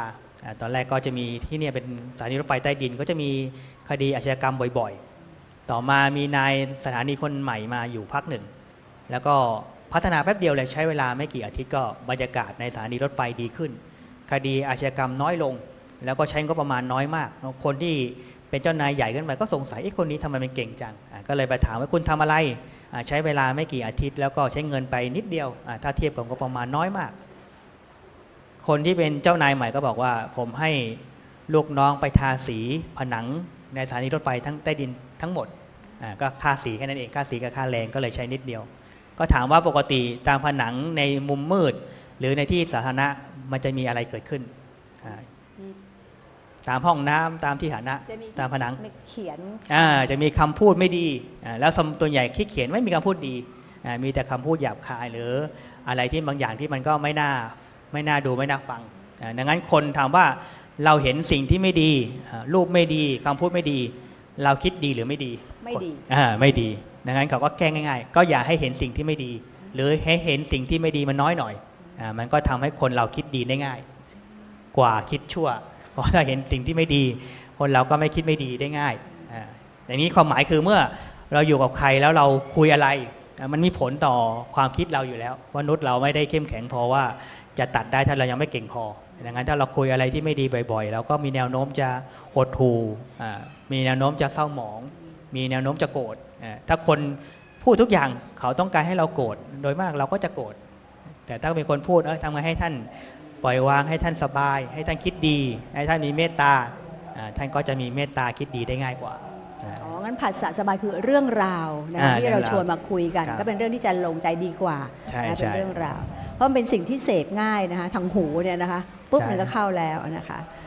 ก็เป็นสัปปายะข้อสุดท้ายเจ้าค่ะข้อที่ 7 ก็ก็เรียกว่าอิริยาบถสัพพยะอิริยาบถสบาย อันนี้ก็เรียกว่าเหมือนไม่มีอะไรแต่เป็นเรื่องที่คนปัจจุบันมีปัญหาก็เยอะขึ้นเยอะขึ้น คือคนเราไม่ได้อยู่ในสภาวะร่างกายที่มีการบริหารให้มีความเหมาะสมอ่ามันมีความอยู่มิติใดมิติหนึ่งนานเกินไป ยิ่งปัจจุบันเรามีเครื่องอำนวยความสะดวก เราก็นั่งทั้งวัน เราก็จะรู้สึกล้าอ่าแล้วรู้สึกแย่นั่งทั้งวันนอนเยอะก็ร่างกายก็จะเจ็บป่วย ระบบเรื่องของการหมุนเวียนของเลือดก็ไม่ดีอ่าดังนั้นก็เป็นเรื่องที่คนโดยส่วนหนึ่ง นึกไม่ถึงว่าสมัยก่อนเนี่ยมันเหมือนเป็นเรื่องที่แทบไม่ต้องสอนกัน คนก็มีการเคลื่อนไหวทำนู่นทำนี่ แต่ปัจจุบันคนเราก็อยู่แต่ในห้องบางทีก็ทั้งวันเลย แล้วเราก็รู้สึกเอ๊ะทำไมเราปวดเมื่อยไปหมด เรารู้สึกเราไม่สดชื่นเลย เรารู้สึกอ่อนแออ่าบางทีอะไรบทการเคลื่อนไหวที่มันสมดุลเนี่ยมันก็ช่วยให้ร่างกายเราสดชื่นอ่ามีความผ่อนคลายมีความสบาย อิริยาบถก็คือง่ายๆสิอิริยาบถนี่แหละ ยืนอ่านั่งเดินนอนใช่ใช่ยืนเดินใช่นั่งนอนนะคะใช่ใช่ใช่ต้องทำให้มันเหมาะสมใช่นะคะใช่ จริงๆโยมก็ชวนทำนะนี่ชวนทำละาาจอดรถให้ไกลนิดนึงอย่างโยมไปทำงานเนี่ยจอดรถให้ไกลนิดนึงไม่ต้องรอว่าเราแก่แล้วต้องจอดใกล้มการจอดไกลหน่อยเนี่ยทำให้เราได้เดินครับครับเพราะอย่างน้อยเราเป็นคนที่อยู่ในออฟฟิศต้องนั่งนานใช่ไหมคะได้เดินตรงเนี้ยอย่างน้อยนิดนึงก็ยังโอเค ขาได้ใช้งานเยอะขึ้นอ่านะคะใช่อับานงนี้ครั้งป็นเราก็เลยารบางทีเราก็สับสนนะบางทีเราอยากเอ้ยออกกำลังเราก็เลยพยายามหาพื้นที่เวลาเพื่อจะออกกำลัง แต่พอเราใช้ชีวิตปกติที่จริงพวกนี้มันก็ทำได้ตลอด แต่เรากลับไม่ได้เห็นว่า มันเป็นการได้ฝึกได้ออกกำลังได้บริหาร เราไปคิดถึงโจทย์บางอย่างที่เรารู้สึกเช่น เราอยากจะภาษาที่แบบภาษาไทยเราอยากสบาย แต่จริงความสบายนะมันมันมันแค่เรียกว่ามันแค่ทำให้เราทำสิ่งนั้น หรือเป้าหมายเราได้เร็ว แต่บางทีระหว่างที่เราเดินอะมันได้ประโยชน์เหมือนกันถ้าคนเราคิดถึงอย่างนี้ได้แล้วบางทีเราจะไม่รู้สึกหงุดหงิดกับบางอย่างเพราะคิดโอ้เป็นโอกาสในการบริหารได้บริหารกายเดินไกลหน่อยก็ไม่เป็นไร หรือเราอย่างที่ว่าเราโดนโดนแดดบ้างก็ดี คนบางทีก็รู้สึกว่าเราเราไม่อยากโดนแดดเลยบางทีมันก็เลยแทนที่ร่างกายจะได้วิตามินหรือได้คล้ายๆว่าบริหารกายได้สัมผัสธรรมชาติเราก็ไม่เอาเลย มันก็กลายเป็นแทนที่จะได้ประโยชน์จากสิ่งที่มีอยู่ในธรรมชาติอยู่แล้วเราก็ไม่ได้ประโยชน์ในส่วนนี้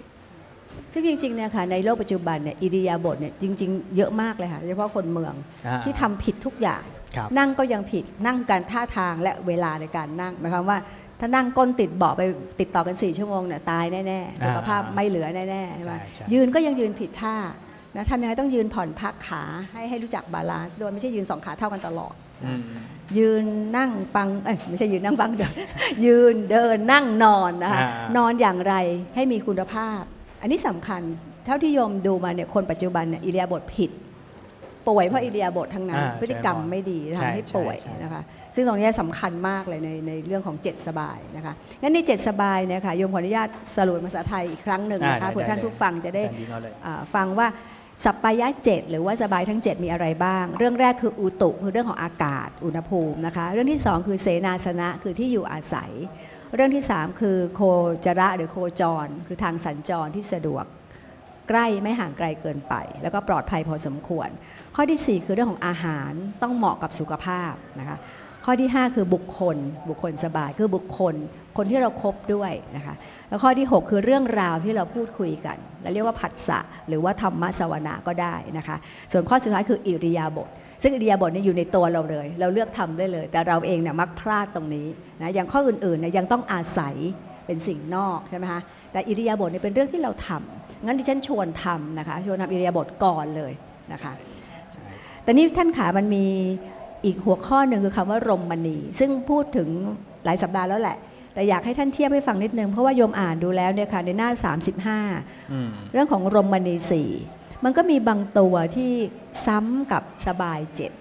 ดังนั้นคำว่าสบายหรือสัปปายะคำว่ารมณีหรือรัมมะเนี่ยมันเรื่องเดียวกันหรือไม่ทำไมจำนวนข้อมันถึงไม่เหมือนกัน ก็จริงๆในในเรื่องของหมวดธรรมเนี่ยก็ต้องยอมรับว่า โดยหมวดธรรมบางครั้งก็มีชื่อเดียวกันนะแต่มีหลายข้ออบางครั้งหมวดธรรมคนละหมวด แต่ก็มีตัวที่ใกล้เคียงกัน เพราะองค์ประกอบพื้นฐานในการที่เรื่องใดเรื่องหนึ่งมันดีเนี่ยมันก็มีองค์ประกอบพื้นพื้นฐานคล้าย ๆ กัน อย่างที่เราพูดถึงศัพท์ที่เราได้ยินบ่อยๆเช่น บุญกิริยาวัตถุสามก็ทานศีลภาวนา บุญกิริยาวัตถุสิบก็ขยายไปอีก 7 ข้อ เพื่อให้มันละเอียดขึ้นแต่ในในมิติของทั้งที่ขยาย 7 ข้อมันก็อยู่ในหมวด 3 ข้อนี่แหละ แต่เพื่อให้มันสามารถปฏิบัติได้ละเอียดขึ้น บางทีไปขอไปบางทีผู้ใหม่อาจจะยังนึกไม่ออกว่ามันในรายละเอียดแต่ละข้อมีอะไรบ้างก็แจกแจงให้ผู้ใหม่ได้รู้ชัดเจนขึ้น อย่างนี้หมวดธรรมพวกนี้เหมือนกันก็บางทีเราก็ดูในเรียกว่าเงื่อนไขของหมวดธรรมว่ามองในมุมไหน ถ้าเรามองในลมมณีแล้วก็มองในแง่ของ ต้องยอมรับว่าเรื่องของสภาพแวดล้อมอาที่มันจะเอื้ออารีต่อคนเนี่ยมันมีอะไรบ้างที่เป็นองค์ประกอบ แต่พอมาสบายนี่มันก็กลับมาเรียกว่าอาจจะให้ละเอียดขึ้น เพื่อให้คนมีหลักปฏิบัติต่อตัวเองด้วยอ่าก็จะทำให้มันเลยมีข้อปฏิบัติเพิ่มขึ้นมา แต่โดยหมวดธรรมจริงๆก็มีหลายข้อเรียกว่าตรงกันนะฮะอย่างรมณีเนี่ยค่ะข้อแรกคือร่มไม้กับสายน้อ่าำโอ้โหอันนี้ฟังแล้วเรา เราเห็นภาพเลยนะคะ ที่ไหนมีร่มไม้กับสายน้ำที่นั้นก็เป็นรมณีละส่วนหนึ่งในข้อที่หนึ่งก็อาจจะตรงกับอุตุอุตุละอ่าอุตุด้วยนะคะก็เป็นปัจจัยที่เกี่ยวพันเกี่ยวเนื่องกัน แล้วข้อที่สองของรมณีก็คือภูมิภาคสมบัติภูมิภาค ภูมิประเทศ พื้นแผ่นดินสะอาดเรียบรื่นหน้าเดินปลอดภัยสบายตา ควรทอดสนาหน้าชื่นชม ก็เข้าเคสเสนาสนะนะเสนาสนะได้ใช่ไหมคะใช่ใช่โหอ่าแล้วข้อที่3ค่ะคมนาคมนี่ชื่อมันตรงเลยในสมัยปัจจุบันนะคะ ไม่ใกล้ไม่ไกลเกินไปเดินทางสะดวก ก็ตรงกับโคจระรโคจระอ่าโคจใช่ไหมคะโอเคส่วนข้อสุดท้ายของรมณีก็คือบุคคลบุคคลบุคคลก็ตรงกันเลย ก็ตรงกันเลยข้อข้อที่5นะคะ ก็อย่างที่ว่าพอถ้ามองอย่างนี้ก็ส่วนที่เสริมมาก็เป็นส่วนของคนที่ต้องปฏิบัติเพิ่มนะมีค่ะเรื่องของการการพูดคุยบริหารอริยบทการอ่าพูดคุยอริยบทแล้วก็การทานอาหารการทานอาหารเนาะใช่เป็นเรื่องของบุคคล แสดงว่าท่านเน้นเรื่องบุคคลให้มากอ่าเพราะว่าเป็นเรื่องของตัวเองอ่าเมื่อเป็นเรื่องของตัวเองเนี่ยดูให้ดีก่อนนะให้ละเอียดให้รอบคอบกินอยู่เป็นการศึกษาย่อมมาแน่นะคะก็จะพัฒนาไปถึงเรื่องรมณีก็อื่นๆอย่างที่ว่าบางทีบางอย่างในมิติก็อ่าถ้าชาติเรามองในมุมของคนกับคนด้วยกันอ่าเราก็มีเรื่องของศีลห้า แต่พอมาคนกับตัวเองเราก็ฝึกเรื่องศีลแปดเพิ่มอพราะมันก็จะมีหมวดธรรมที่เกี่ยวกับตัวของเราเป็นหลัก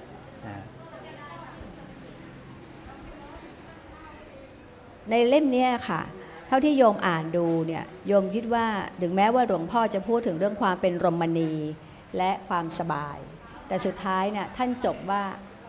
มันทำให้เกิดปัญญาอ่าเจรินะญคะพรหนังสือทุกเล่มของหลวงพ่อไม่ว่าจะเริ่มต้นอะไร ลงท้ายปัญญาทั้งนั้นเลยอ่างั้นจะพัฒนาปัญญาได้ดี ต้องมีสภาพแวดล้อมที่เกื้อกูลอย่างน้อยคือ รมณีทำการทำให้เกิดความสบาย แต่ว่าไม่ใช่สบายแบบไปนอน แต่สบายพร้อมที่จะเริ่มลงมืออ่านหนังสือ เขียนหนังสือนู่นนี่นั่นนะคะหรือว่าเทศนาสั่งสอนแล้วก็พัฒนาปัญญาไปด้วย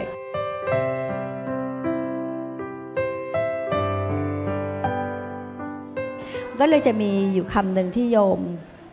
รู้สึกชอบนะคะในหน้า 34 ค่ะท่าน ในหน้า 34 หลวงพ่อท่านเขียนว่าทำทั้งปวงมีฉันทะเป็นมูล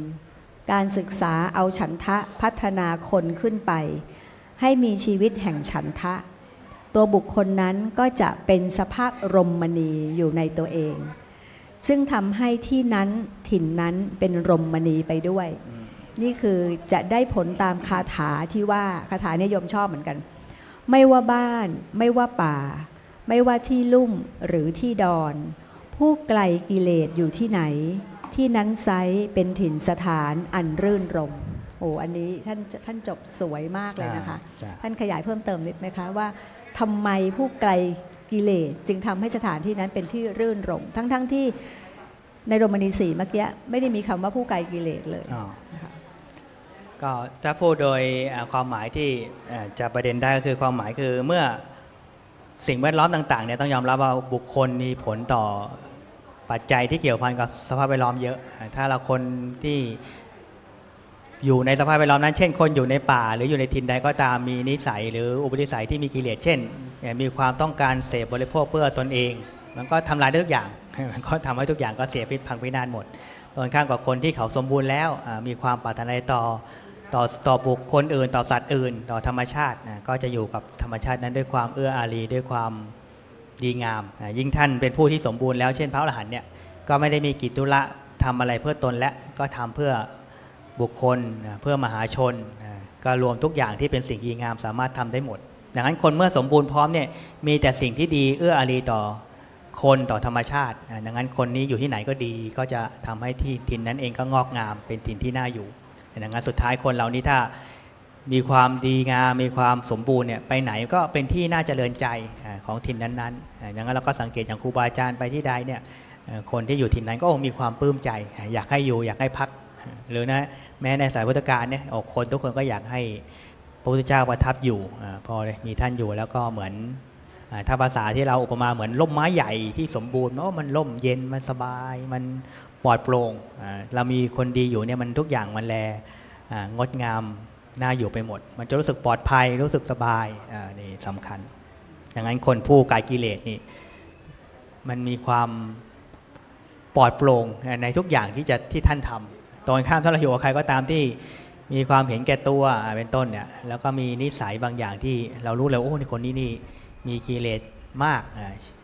เอาเห็นชาติชัดเช่น มีคนมีความโทสะรุนแรงโอ้โหเราอยู่ด้วย แล้วก็คงรู้สึกว่าไม่ไม่ค่อยสบายใจ มีความหวาดหวั่นหวาดกลัวมีความเห็นแก่ตัวมาก โลภมาก เราอยู่ด้วยก็เอ้ยทำไมอึดอัดจังมันก็มีผลอยู่แล้ว สุดท้ายแล้วมนุษย์นี่แหละ เป็นทรัพยากรสำคัญที่สุดในการพัฒนาสิ่งต่างอ่าๆความโรแมนีของธรรมชาติมีอยู่แล้ว แต่มนุษย์จะเกื้อกูลให้ความโรแมนีนั้นมีอยู่คงต่อไป หรือบั่นทอนนะคะสุดท้ายแล้วมนุษย์เองก็ทำให้มนุษย์ที่เป็นเพื่อนร่วมโลกเนี่ยได้เจริญขึ้นและเจริญขึ้น สร้างตัวเองให้มีภาวะของความเป็นโรแมนีในตัวเองด้วยนะคะดังนั้นในหนังสือเรื่องของเอ่อหลวงพ่อเล่มนี้นะคะมีวัดเป็นโรมณี มีกุดีเป็นที่สบาย ไม่ได้เน้นประเด็นเฉพาะสถานที่ แต่มุ่งเข้าสู่ตัวบุคคลนะ เพื่อท้ายสุดคือการพัฒนาปัญญานะคะให้เป็นผู้ไกลจากกิเลสนะคะโดยในบั้นปลายของชีวิตนะคะ ไม่วันใดก็วันหนึ่ง พวกเราอาจจะไปถึงถ้าเราเริ่มต้นจากจุดนี้นะคะ วันนี้ก็ต้องขอกราบขอบพระคุณท่านพระครูธรรมรุจิเป็นอย่างยิ่งนะคะอ่าเจริญพรที่ได้อาจารย์มาเสวนากันนะคะ ชวนอ่านชวนทำในหัวข้อมีวัดเป็นรมณี มีกุดีเป็นที่สบาย เพราะว่าถ้าพูดถึงวัดยานแล้ว พูดถึงป่าแล้วพูดถึงความรมณีแล้วพื้นพื้นที่แล้วต้องนึกถึงท่านพระครูมรกตก่อนเป็นเป็นท่านแรกนะคะค่ะ สำหรับสัปดาห์นี้นะคะก็เป็นสัปดาห์สุดท้ายของหมวดธรรมที่ว่าเศรษฐศาสตร์แนวพุทธนะคะในชื่อเรื่องของมีวัดเป็นรมณี มีกุดีเป็นที่สบาย ซึ่งในหมวดนี้เราพูดกันถึง 9 สัปดาห์ด้วยกัน ในสัปดาห์หน้าก็จะเป็นหมวดใหม่นะคะ หมวดสุขภาพองค์รวมแนวพุทธนะคะ ในวันอาทิตย์ที่ 6 กันยายนค่ะ หนังสือเรื่องสุขภาวะองค์รวมแนวพุทธ ก็ชื่อตามหมวดเลยนะคะ โดยท่านพระครูเมธังกรนะคะ แล้วก็ทิดบิ๊กนะคะ ที่จะเป็นผู้ชวนอ่านและชวนทำค่ะสำหรับวันนี้นะคะก็ต้องขอขอบคุณญาติโยมทุกท่านนะคะญาติมิตรทุกท่านที่สนใจใฝ่ติดตามกิจกรรมของวัดยาณเวศกรวันนะคะ โดยเฉพาะกิจกรรมนี้ชื่อว่ากิจกรรมชวนอ่านชวนทำนะคะ ชวนให้อ่านวิเคราะห์ให้ดี หนังสือของท่านแม้บาง แต่เนื้อหาแน่นไปด้วยสาระนะคะ มี keyword มีคำสำคัญต่างๆ มากมาย ที่ทำให้เราชวนคิดต่อว่าท่านสอนอะไร แต่เมื่อท่านสอนแล้วไม่สำคัญเท่าเราลองทำหรือเปล่า เป็นอย่างที่ท่านสอนหรือเปล่า ถ้าทำไม่ได้ติดขัดอย่างไร ก็มาเรียนปรึกษาพระอาจารย์หลาย ๆ รูปนะคะ ที่วัดญาณเวศกวันได้ โดยเฉพาะอย่างยิ่งท่านพระครูธรรมรุจิ หรือท่านพระครูมรกตนะคะ ท่านก็จะมีความเชี่ยวชาญชำนาญในเรื่องของการ ต้นเรื่องของต้นไม้นะคะในการสร้างวัดให้เป็นรมณีก็สามารถปรึกษาได้นะคะ ก็ขอกราบขอบพระคุณท่านพระครูหมดอีกครั้งหนึ่งนะคะขอบคุณขจ้ะอขอบคุณทีมงานนะคะทิดบิ๊กน้องโปนะคะ แล้วขอบคุณญาติมิตรทุกท่านที่ติดตามรายการนี้มาโดยตลอด สวัสดีค่ะ